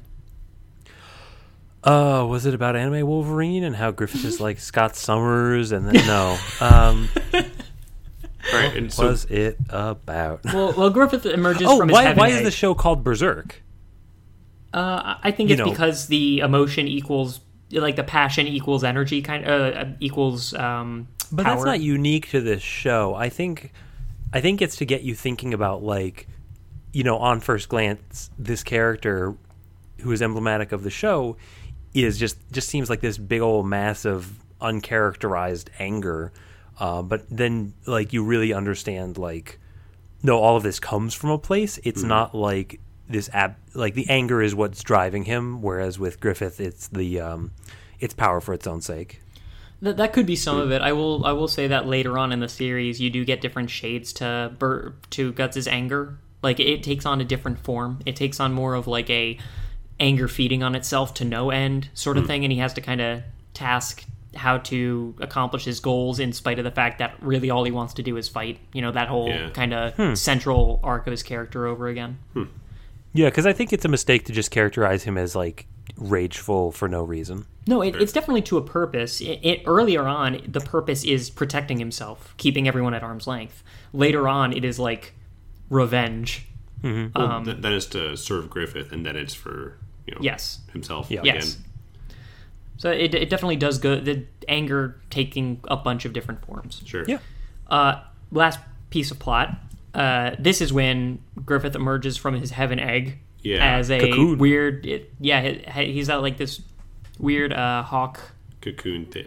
This dark hawk of prophecy or whatever. Yeah, and his face is now just the helmet. It looks like that hawk helmet, right? Yes. And his the first thing he does is he goes and rapes Casca in front of Guts, whom is pinned down so that he can't escape. And this is the moment when the frog demon bites Guts' arm and he has to chop it off. Yeah, so the demons are forcing Guts to watch, right? Yes. And they pinned him down by biting his arm. Yeah, and piercing his eye and keeping his head open. Yeah, his head up. Cut out an eye, and he cuts off his own arm to free himself. Yep, he sure did. Yeah, and it's at the end of this, it comes back to the where we were at the beginning, where he is now the black swordsman with the big sword, and his arm has been retrofitted with a crossbow, and it's okay, we're back to that. This catches us up. I'm not clear how they escaped. That is definitely part of the thing that got adapted away in the anime, because it incorporates a new character that is very difficult to explain in 10 minutes. So and then Professor X showed up. Yeah. You can almost see it as something happened and it was traumatic enough that we don't even remember what it was. Yeah, point is, he got out. He's got a revenge quest. Yeah. Here we go. Yeah. And then, that's sort of where the entire thing leaves, which is unsatisfying if you just, if you want to know what happens. Which I want to know what happens. You kind of do. I will say that at this point, Casca is not dead, but she is very much damaged. Yeah. She is gone insane with the abuse that she has suffered. and the entire ordeal. It's interesting because, you know, a lot of her arc was being in love with Griffith and wanting that sort of thing. But again, it's this idea of like, I had a thought and it went away. This idea that, you know, the God hand representing man's primeval urges, like everything is corrupted. All good things are turned to bad. Yeah, they're kind of everything inverted. Everything that was good is sacrificed for power, and that's what that is. Yep. Yeah, kind of love becomes lust. That sort of thing. Well, you know, love becomes lust, becomes hate, becomes power, becomes cruelty. Yeah, the whole thing about rape not really being about lust; it's just about power. Mm-hmm. Yeah. That's definitely shown here. Yeah, it is, and it's like it is difficult to watch. And in a broader sense, the entire thing, again, like I think it's intentional. It's showing you characters, it's making you love them, and then it is destroying them. Yep. Mm-hmm. And that is hard. Yep. That is hard to watch. Yeah. But it also makes it stick with you. So I can't say that it's not effective. Mm-hmm. Right? The show has stuck with me. Yeah, yeah. And not just because like the naked bath fight stuff, although that helps. You know. But yeah, that's where the anime leaves off. And so, like, we kind of took a long time getting through the plot. I think that it is fine to kind of go through a few kind of dangling details and then finish up with kind of big animation and music choices that we haven't really touched on yet. Sure. I've got some words to say about the music choices. Me too. But let's get through. Are we going to talk about the intro? Let's shout out some one-off characters that we enjoyed. Okay. Because, you know, Guts, Casca, and Griffith, they took the main storytelling kind of thing. I really like that minister, the little frog-like minister who, you know, sees Griffith eyeing him. Yeah. And eventually comes over to Griffith's side because he knows which way the wind is turning. Yep. I really like him. I find his face really expressive. He's like the perfect, ideal, like Weasley politician, right? He's Wormtongue. Yeah, he's so good. I love him so much. When he, like, when he tells that other general to poison Griffith, he like coyly suggests that, you know, a hunt is dangerous. Who knows what could happen? I think the guy just doesn't get it, and he has to repeat himself. Like make it really obvious. Yep. I liked the princess actually. Princess Charlotte. I don't think I remember anything about her. I think she reminded. Yeah, go ahead. She was like the you know, Sansa Stark at the beginning of Game of Thrones, where it's like, she knows that she's in a fantasy genre piece. She doesn't realize which kind it is. And she's like, oh, this brave knight is going to whisk me away and we're going to be in love forever and we're going to have a nice slow courtship. And it's just like, nope. Yeah, it's a little frustrating that she doesn't kind of see Griffith for what he is by the end of it. Yeah. Mm-hmm. When it be, you know, because he is the one she is the one that he takes his frustration with Guts out on. You know, he shows up in the dead of night and, you know, she is not consenting. No. Yeah, she resists his advances. So like, because her world has not prepared her for this possibility. She's still been living in her Disney fantasy land. Right, and that's the only way she can conceptualize what has happened in the aftermath. Mm-hmm. But I don't know if that was necessarily handled the best. Yeah, I don't know. It does make sense within the context of her character, but to have like literally the whole world think Griffith is a dipshit except for one person, it's like we sort of missed the boat. It's just another idea of like, oh, you know, because you see this in, you know, in a lot of media where there's a rich person who loses power and is forced to kind of live on their own, and they realize like, oh, all these things that I thought were so important kind of aren't. This is another part of that encapsulation of like the stakes are way higher than any of them realize, and she is just a microcosm of that. Yeah she's just Griffith has that sentence that he says to the pederast who takes advantage of him, and then they meet later on the battlefield, and he's like, I don't feel anything to you at all. Again, with like the abandoning humanity thing. I don't feel ill. I don't feel good. You're a pebble that I picked up and tossed aside. Yeah. You know, and I think that really encapsulates how he feels about Charlotte as well. Yep, she's just a stepping stone. That's it. Yep. The general is amusing. General Adan. Yeah, anybody in armor that looks like it shouldn't be able to be cut in half and then is. Let's talk about the armor. I can talk about the armor. Please. Right, because they, like, you know, I have interests, again, in medieval arms and armor. Explain it to tell the listener. What is your interest? So, well, I'm interested in historic European martial arts, so I've practiced fighting with longswords, right? Mm-hmm. And so, and I've, you know, read a lot and talked a lot about how armor works, and I think the show actually does it reasonably well. Something I particularly noticed is in the fight scenes, like, especially with Casca and I think some of the rest of the Band of the Hawk, like when they swing a sword at somebody, they don't just whack them in the armor because that wouldn't do anything. They like cut them in the armpits or cut them in the neck or cut them in the knees or whatever, which is actually really cool. And then for the large part, people have reasonably looking armor. You've come with some bullshit over here. I looked up General Adon's brother, Samson, who wears a gigantic whale corset. But for the most part, it's like reasonable, and you see them like not swinging at the armor. They swing at, you know, the weak points, which is what you would do, except for Guts, because it doesn't matter for him, because he's got like a 200-pound sword and he can just cut through people anyway. Yeah. How great is the detail that in that 100-man fight that he is just chopping people in half, and Casca is like grabbing the arm and cutting the wrist, cutting the shoulder, like, or like cutting through the armpit. Like it's a very different fighting style for each of them. Yeah. Quantity has a quality all its own. Yeah, so I kind of reached that, like, in other things, you see people with just a regular-ass sword cutting through people with armor, and that makes no sense, because why are they wearing the armor if it doesn't stop the sword? But in this case, it works, because Guts' sword is non-physical. Like, it doesn't... non-logical. Yeah. It breaks the rules anyway, so it's okay. Yeah. Yeah, that is true. I hadn't considered, like, kind of the realism of the entire... Because so much of it is unrealistic combat, because they just... The combat doesn't make sense, because it's for the purpose of drama. I think it was generally okay. Like 100 people? Well, again, that's scaling it for Guts, because he's supernatural. And everybody else is just like generally reasonable fighting. I guess so. Which I sort of appreciate it, because that makes it so grounded. Like it makes everything like this is just a gritty like medieval war setting. There's nobody doing like ninja flips around. There's nobody.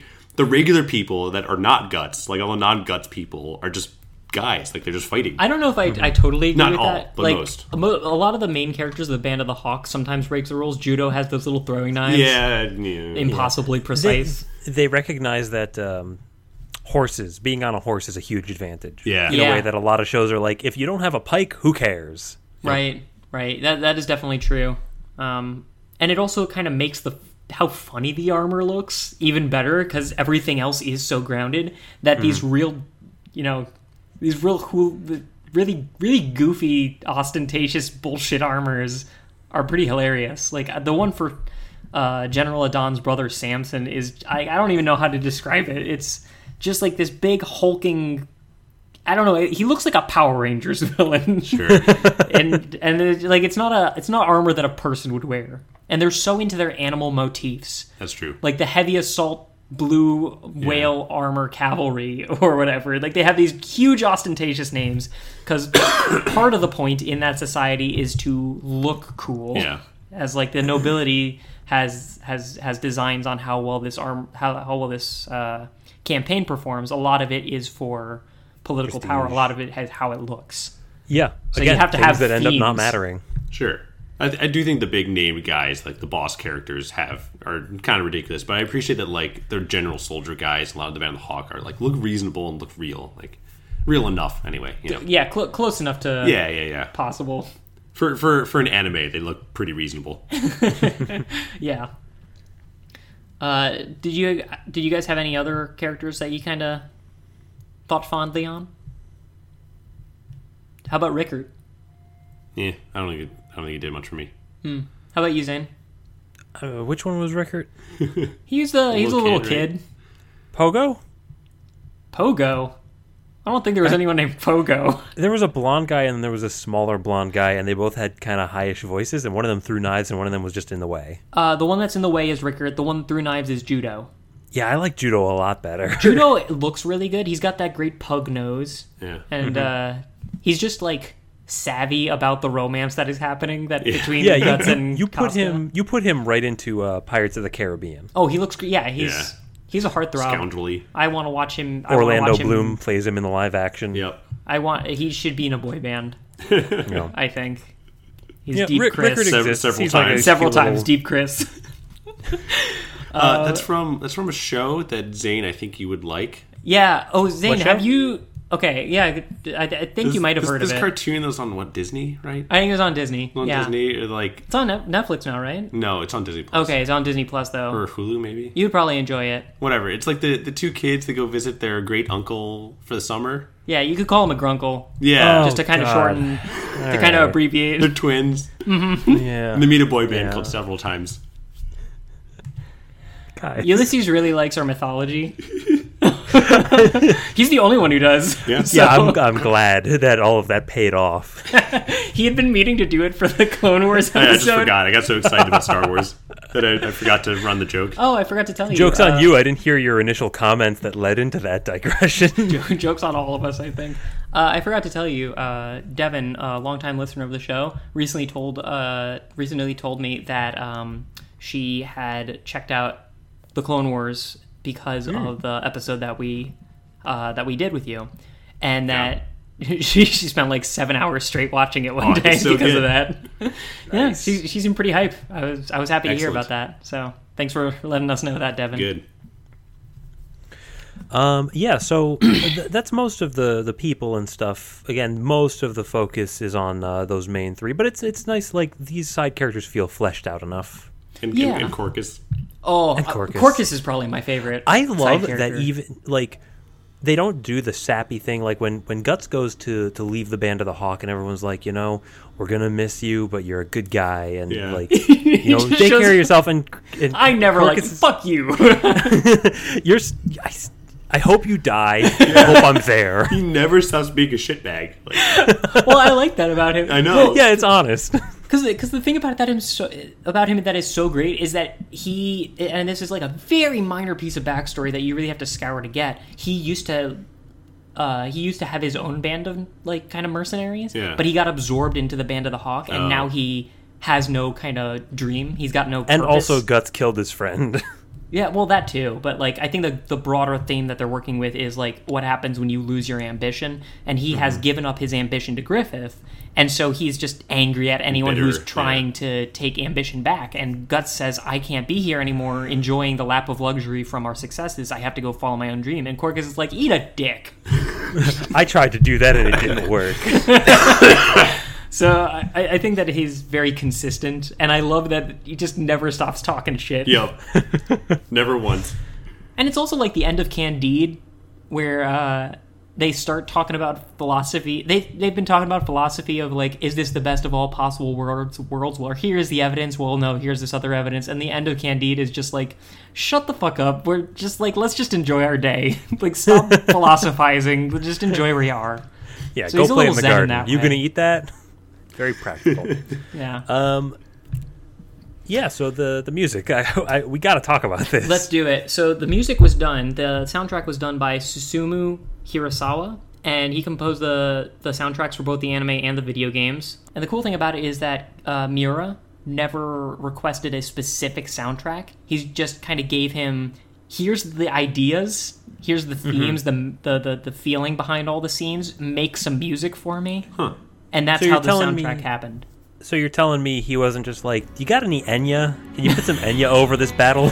Oh. I was going to say at first, I don't at all remember the soundtrack, the music. I'm generally not good at paying attention to music. I remember the one song. But you said Enya, and now I hear it. Which one is that? Yes, that one. Oh, here's the cool thing.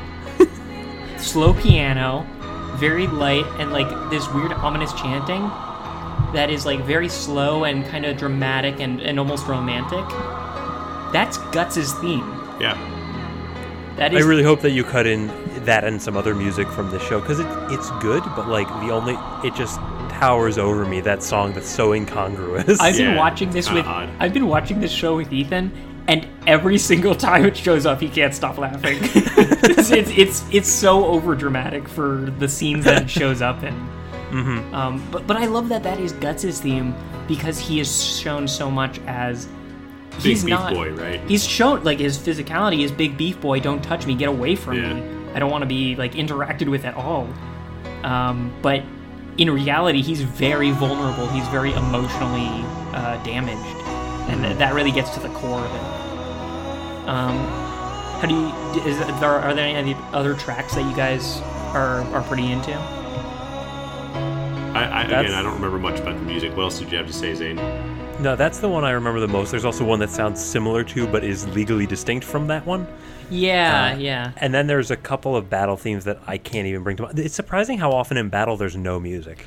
I think the one that you were talking about is, I think it's called Earth or something like that. Mm-hmm.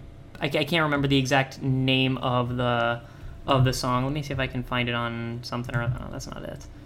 It, like, if they had just done the generic, like, it's called Earth. Is a battle, let's have battle music, then none of the music would have, like, stuck. But I feel like that song and a couple others are kind of iconic because you would never have thought to make that choice. There's this one song called Forces, which I think is more is kind of the big is kind of the really iconic fight scene kind of theme from this show. Like, this is where stuff is really kind of amping into high gear. This is like the really climactic, you want to feel good about the fight scenes. Yeah. This is where this shows up, and Forces is a pretty good track for it. I can't call it to mind, so I'm just imagining one of the Final Fantasy Tactics battle themes. It's close enough. I mean, you have the basic idea. It's just it's well composed, and it gives you that high energy, feeling good about combat vibes. It is very distinct from fighting demons in hell. Yes. You do not get this theme when you're in hell. You get something very different, very much like atonal, and like it makes you feel menace. Yep. Hell is a bad. Hell is a bad. But how about that? How about that intro song? Oh God. I already know how Ulysses feels about this. Zane, I want to hear your thoughts on the matter. Yes. Tell me why. No, I will not. Tell me why. Why did they choose this? Put your glasses on. This makes no sense. Aha! This 90s whiny boy rock. Yep. That's just, like, so screamo or, like, so, like... I don't get it. What was the choice? It's 90s rock with just, like, random images pasted of Guts as they fly by. Yeah, like, it's a collage of Guts poses. Then that's it. Hey guys, I hope you enjoy my personalized MySpace page. Like, what is this? It doesn't work on its own, it doesn't work with the show, and it doesn't work with the character. I don't know, Fred, what do you think about the intro? It is independently beautiful, and I love it so much. Why? This is like me and the B ones. We're like, I love them, and I can't explain why, and I know they're bad, and I think you know it's bad too. I don't know that it's bad. Like, it's... Again, this is unfair, like, against my biases, because, like, I can't view it in isolation anymore. I only, like, whenever I hear it, I'm just, like, so excited. Like, I'm so excited to see Guts and have him do that. He does that great pose. Like, one of the 60 or so images that they show is him with the hand on the hip and, like, the sword over his shoulder. It looks so good. Some proto-JoJo's posing. It's a little bit JoJo's, yeah. It's a little bit JoJonian. But, so you know how, like...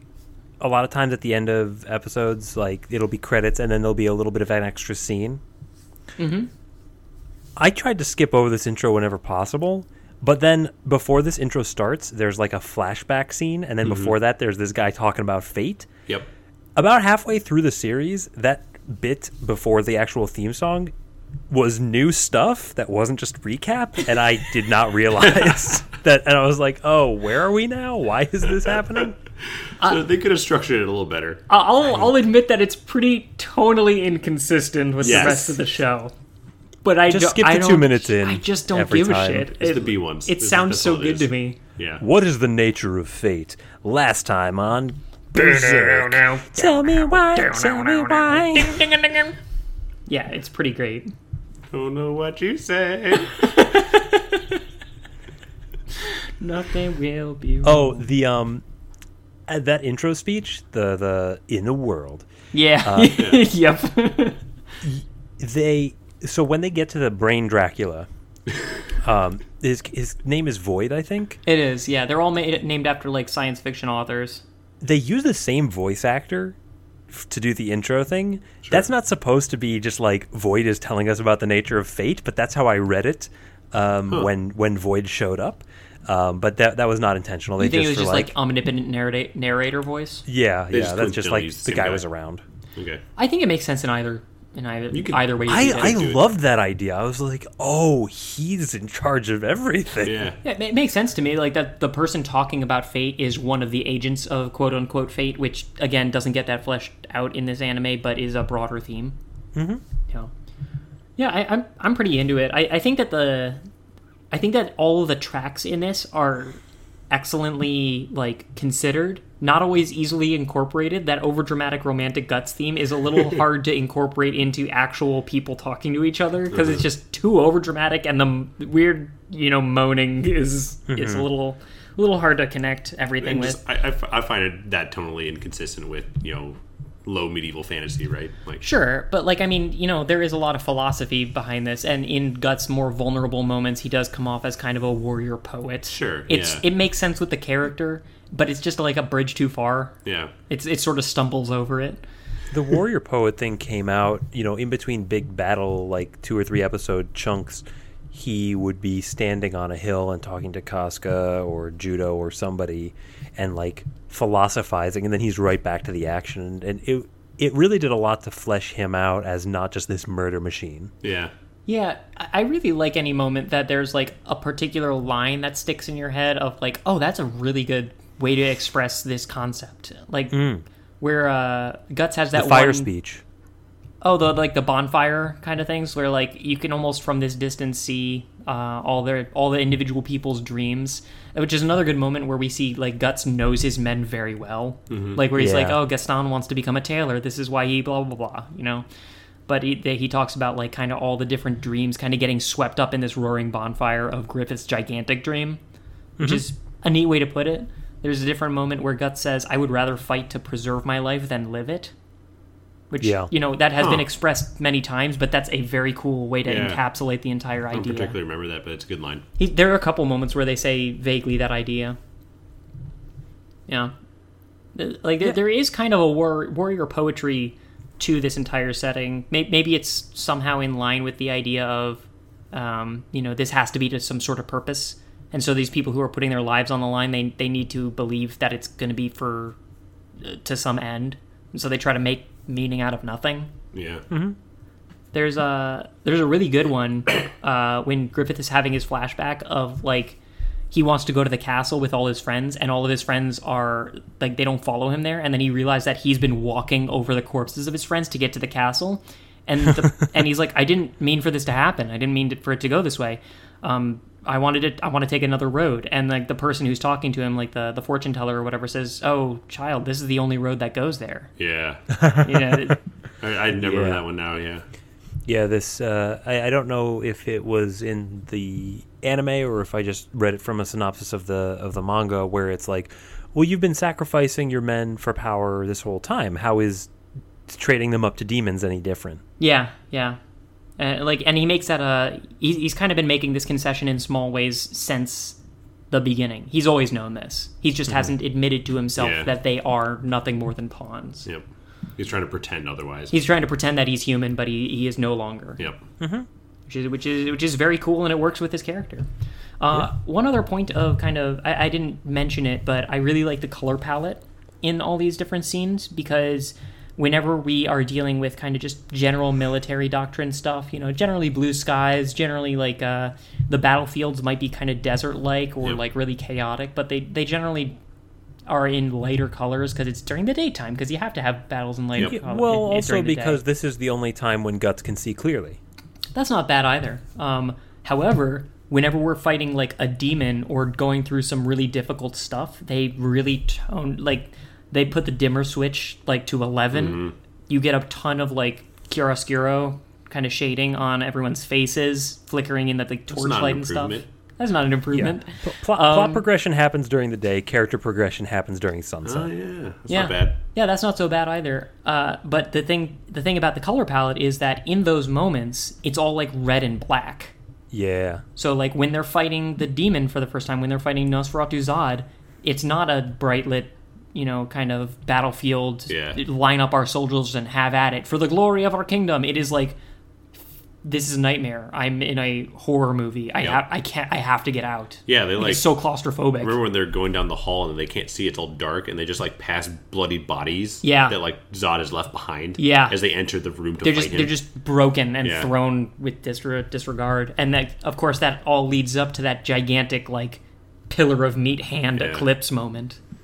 Yeah, I will say I thought the animation is rough, but the art is fabulous. Because the art is coming from a excellent manga, right? Yeah, the actual panels and, like, you know, they do a lot of panning shots across a single scene, but, like, the details itself, like, backgrounds look great and the characters look great. And, like, the designs are awesome. Yeah. I'm looking forward to eventually reading it. That's what made it a little bit easier to stomach the still shots of, like, you know, Guts will be, like, swinging a sword, and then we see the moment of impact in the still shot, and the still shot itself is very good. What I could have done without is this thing that they keep doing with the camera on the still shot, where they, like, kind of twist it and pan in several times. just to pat it. Yeah. That's what I mean, that's what I feel. Though they're trying to convey motion that is not capably... that they can't capably do with animation, so they're trying to do it with a still frame with sound effects and a camera rotation, and I feel like quite there. It doesn't quite get to the point that I needed to be at. I think it was as effective as you could do it if that's the technique you decided to use. Right. Sure, yeah. And we know that it's somewhat low budget, right? Yeah, so they're doing the best they can. They're doing the best they can with what they have. Mm-hmm. Like, I accept it. Like, I've never loved like this. He-Man, like... I've never loved this series for the animation quality. Yes. You know? Yes. I've loved it for the character writing. Yes. And the themes. Yeah. Agree. I like how beefy he is. There's some beef boy. He just gets beefier as this show goes on, too. Like, oh, yeah. Well, yeah, because he's working harder. Yeah. I like and the one arm is lifting for two, because the other one's a repeater crossbow now. I sort of like how he starts off as like, this is a big, strong dude. He's like a bodybuilder, right? And then by the end of it, he's this impossibly, like, thick man, right? Yeah, Captain America Rob Liefeld kind of. Refrigerator side. He looks like the guys from Gears of War or something. Oh, yeah. Like, he's just impossibly gigantic. He's Chris from Redfield from Resident Evil 5 punching that gigantic boulder. Yep. Fuck it, I'll punch it out of the way. That's something Guts would do. That's absolutely something. I'm pretty sure he's done it on multiple occasions, probably. Just to some degree.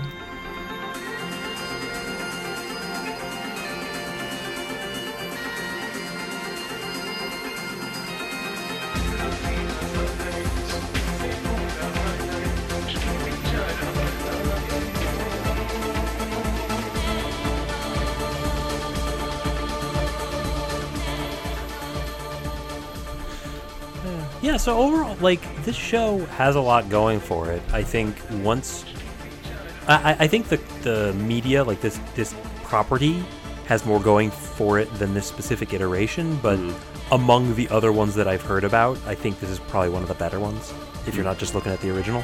The thing that I think is more impactful in this than in any other, like, anime or movie presentation that I've seen is that the people putting the anime together had a really good idea of how to kind of emphasize all of the that main theme that I was talking about of attachment being weakness and sacrifice being progress, like those two sides of it. I think that I read somewhere that they added more emphasis onto some of those things because the anime was truncated to just this part.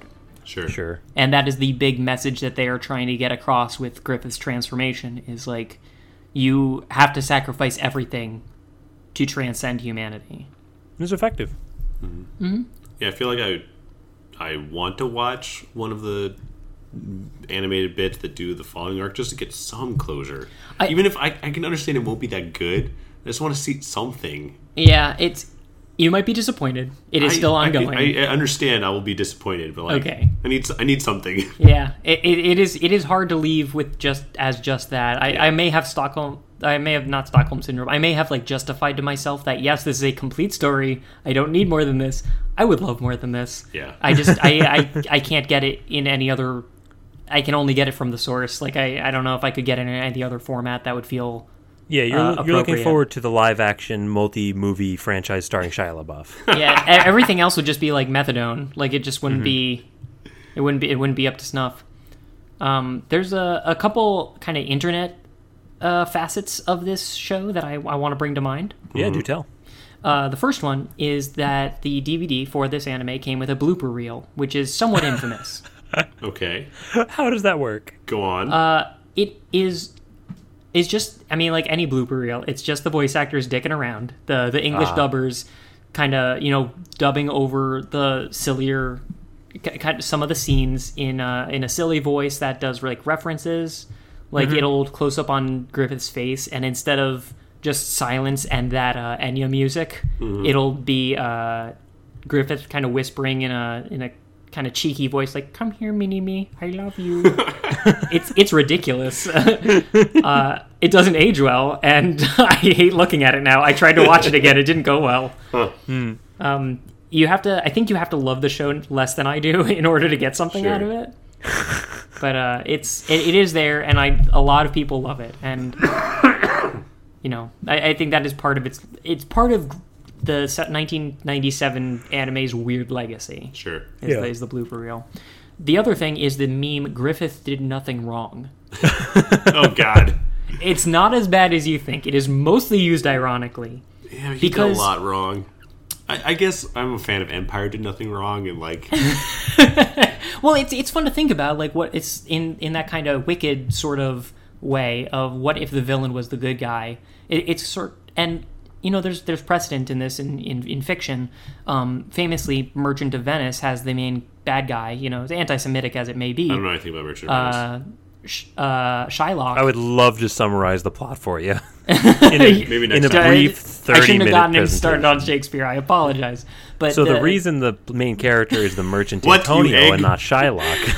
The villain is, you know, is not... You know, he's clearly the villain. He's clearly the bad guy. He is a Jewish moneylender who wants to be given back what he gave to somebody.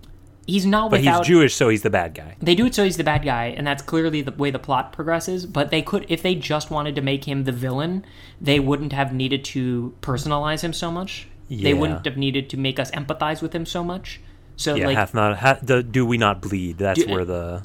That's where the famous line of, like, if you prick me, do I not bleed? Like, do you even see me as human? I mostly know that one from Short Circuit. Is that the one where the plane comes alive? Oh, no, there's a dumb-looking robot that comes alive. Oh, okay. Fair enough. And fun fact, Merchant of Venice ends with Shylock being taken off to be executed, because that's just kind of how they rolled. But because it's a comedy, everyone gets married.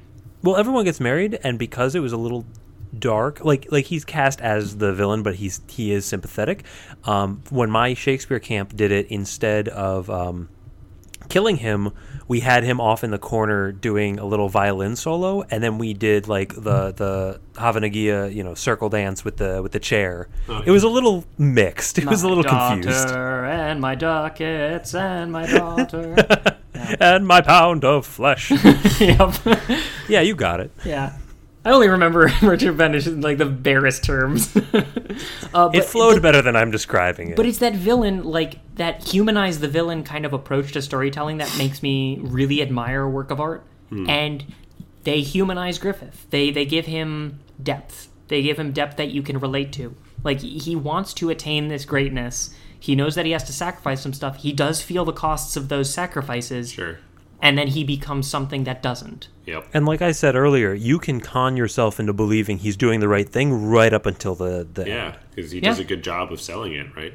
It was basically until he got to that point of sleeping with Charlotte that I was convinced, I think. I think that once he did that and you see him just, like, kind of becoming undone in that moment and taking it out on someone, that I started viewing him with some more skepticism.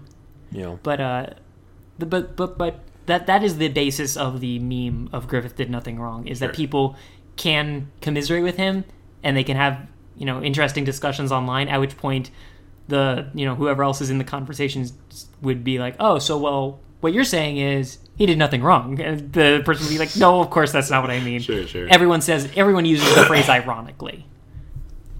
Like, we all understood that Walter White at the end of Breaking Bad was not a good guy, but then some of us kind of forgot, and we kind of should be remembered. Yeah, that's how that works. He's just a cool dad trying to take care of his kid.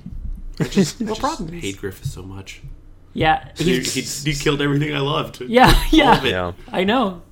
Poor Pippin. I didn't think we were going to talk about Merchant of Venice in this, so good on that.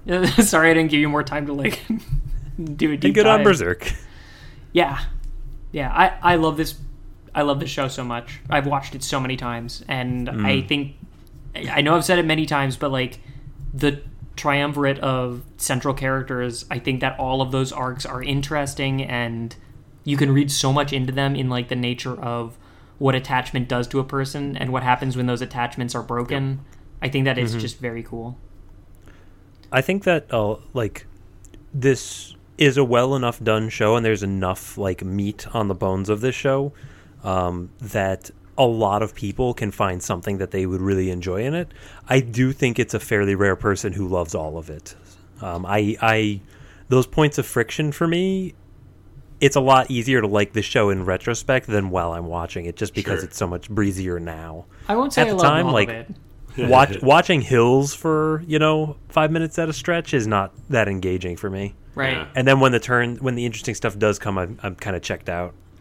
Yeah, I won't say I loved all of it. Like, I think that the middle bits really drag their feet. I think that you could have paced it differently. You could still have like a, instead of a 20 episode lead up to that 5 episode finale, you could have like a 13 or 14 episode lead up, and I think that would have maybe played a little bit better. Mm-hmm. I don't regret any of the... Like, I don't think that any... You could have truncated it some more for the sake of pacing. I don't feel like I wasted any time that I spent with it. Well, I think there was definitely some padding. Like Zane was saying, there's panning over hills for 20 seconds to make the episode last 20 minutes. That's just how anime was in the 80s. Yeah, and it's not good, right? Like, we don't need that. Right. I could truncate that, but I don't want to truncate any of the stuff that happened, like any of the actual like characters talking or battles or whatever. Like, I love that stuff. Mm-hmm. I was sad to see it go. What was some of your favorite parts watching it? The Hunterman fight was very good. I recall the battle where like they get attacked by the cavalry, and doesn't the demon throw a sword to Guts? Yes, that one I remember a lot, as like they have to they're gonna lose and they have to pull something out to like get out and win. And that's another very bare moment of foreshadowing of like, oh, demons still here. Yep, demons are still a thing. He showed up out of nowhere and gave Guts a sword. You're like, why? For what purpose? I liked one of those one of the first encounters with Guts where. He's in the Band of the Hawk, but he's still reluctant, and he's covering their rear guard. Yeah, the first mission he goes on. Yeah, he takes on a bunch of guys on horses, and then they get to go away, and he's telling the kid like, "Go on without me, I'll take care of them," and he's like, "Why am I doing that?" And then they come back, and he's like, "Why are you doing that?" Like, no one knows why they're doing what they're doing. They're just a very earnest, like, you can see this character, tear down his own walls in a way that's not always done as effectively.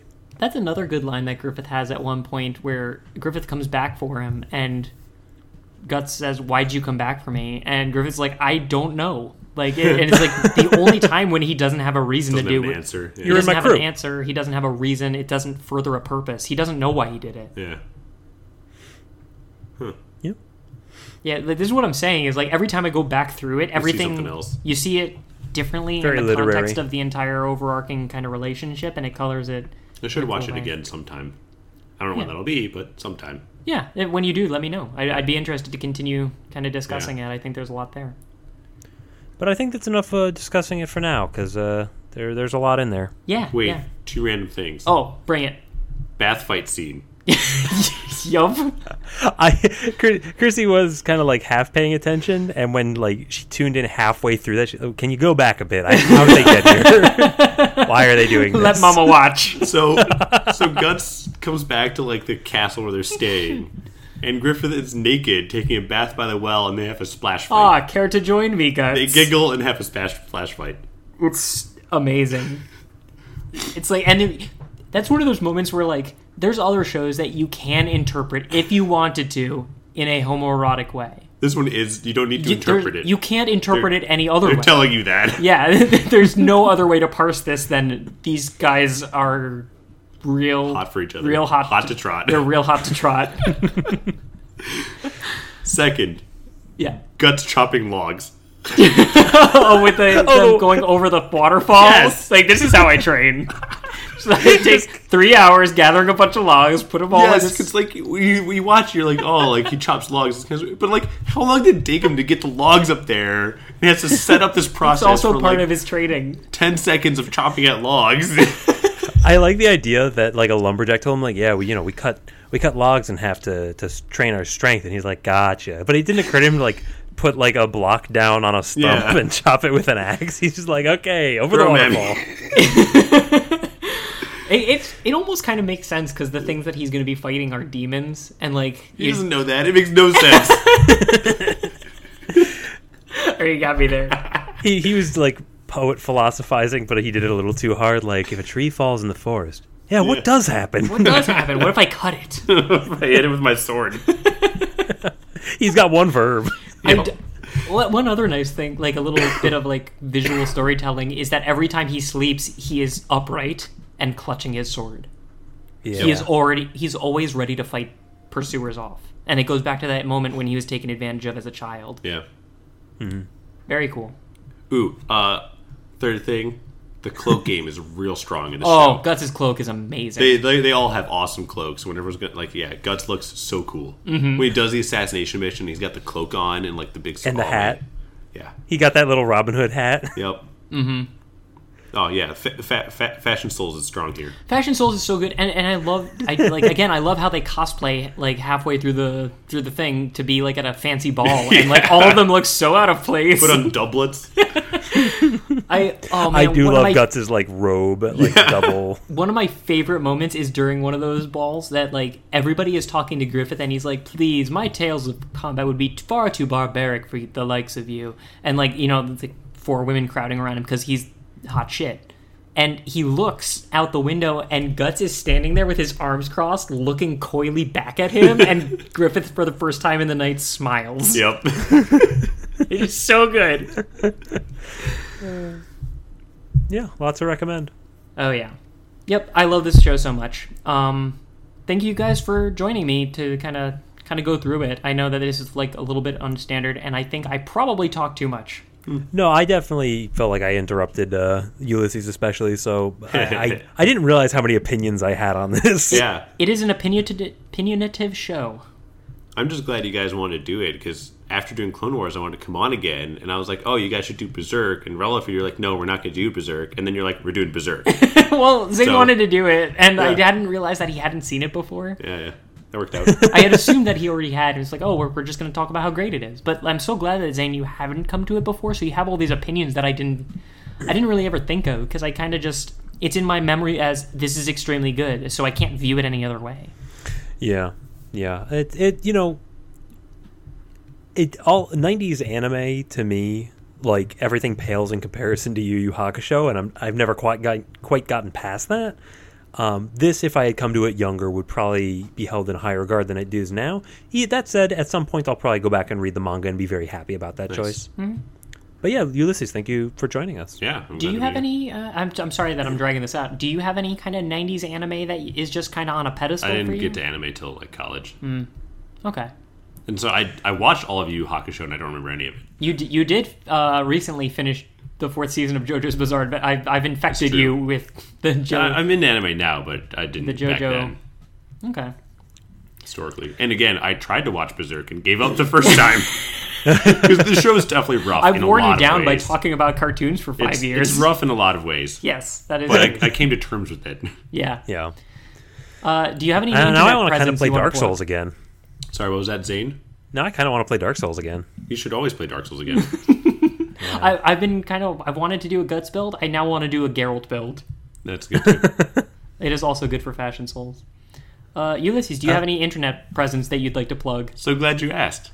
I would like to tell everybody to tune in to a future episode of the Cartoncast when I convince these guys to do the last season of The Clone Wars, which starts February 23rd. Ooh. And I'm extremely excited about. I'm going to have to watch the rest of it now. Uh-huh. Look at what you've done. Uh-huh. I'm going to have to watch that stupid Force Planet episode again. Yeah. I'm going to have to watch more of the B1s. Oh, yeah. Roger. It's not on Netflix anymore, though. You're going to have to get Disney+. Yeah, I have it. You can come by and watch it. Okay, I'll probably just... Whatever. No, yeah. Ben, you... Sign up for a month. No, Ben, he has offered you a very nice thing. You should say Roger. That's the only... Okay, so listen. I'm at work. We use Slack. You can send Giphies on Slack. Someone says something in the team Slack channel. At the exact same moment, both me and my manager reply with the Roger Giphy of the B1s. Instantaneously. I'm in the right place. You are. All right. Well, Ben, why are we watching Lloyd in Space next time? This was too good, and Osmosis Jones was too interesting, so we needed to watch something dumb and boring. So we're watching Lloyd in Space, which is a bad Disney show. I watched about 5 minutes of the first episode earlier. Yeah. It's so generic. Yeah, Berserk looks pretty good next to, next to Lloyd in Space, I gotta say. That's one thing you could say about Berserk. Next to Lloyd in Space, shines like a diamond. Does that mean anything? No. And Zane, what are we doing after that? Well, Ben, we have one slot left before we get into, we have a few other things planned out for around episode 150 and a couple of prior engagements to deal with. So I wanted to pick something that just came to me fortuitously. And I was at my in-laws this over Christmas for a little bit. And I sat down with some of the nephews. You know, they're pretty young and they're watching TV.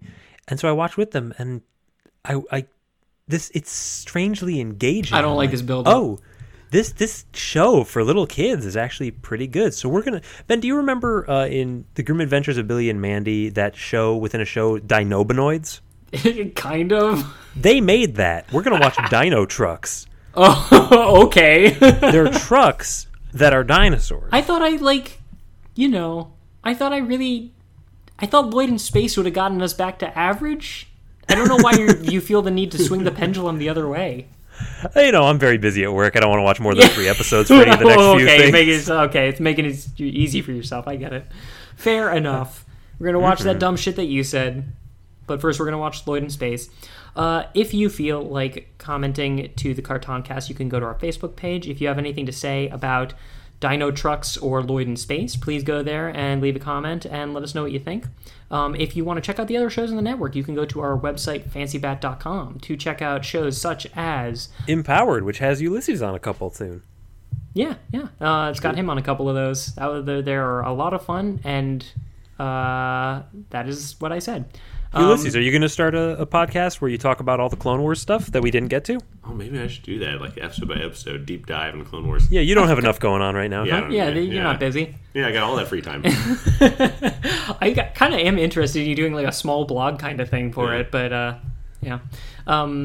Yeah, if you feel like going to our group website, you can check out the other shows on the network. You can go to our contact page to leave a recommendation for shows that we should check out, which apparently is Clone Wars again at some point. If you want to give us a rating or review on Apple Podcasts, we'd really appreciate it. We want to know what you think of the show. And more than anything else, please tell your friends about the show. Ulysses, the newest Star Wars came out in between the last episode of ours and this one. What were your thoughts on that? Rise of Skywalker? Yeah. I thought it was the best of the sequel trilogy, and upon completion, my estimation of the prequel trilogy went up, and sequel trilogy went down. Interesting. That is a very strange rubric. Mm-hmm. That is somehow the only take I have not yet heard. Everybody else has very strong opinions. How many Luke drinking milk scenes does it have? None. Luke's dead. Right. So that's all I need to know. Berserk got him, or Guts. I always wanted to call him Berserk. Oh no, Leia summoned the Eclipse. Do you think Ashley Eckstein has a voice line? Oh really? Yeah. Huh.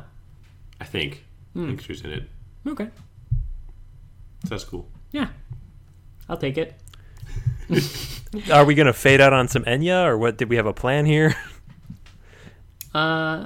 Just play the intro again. Yeah, I want to hear it again. I love it so much.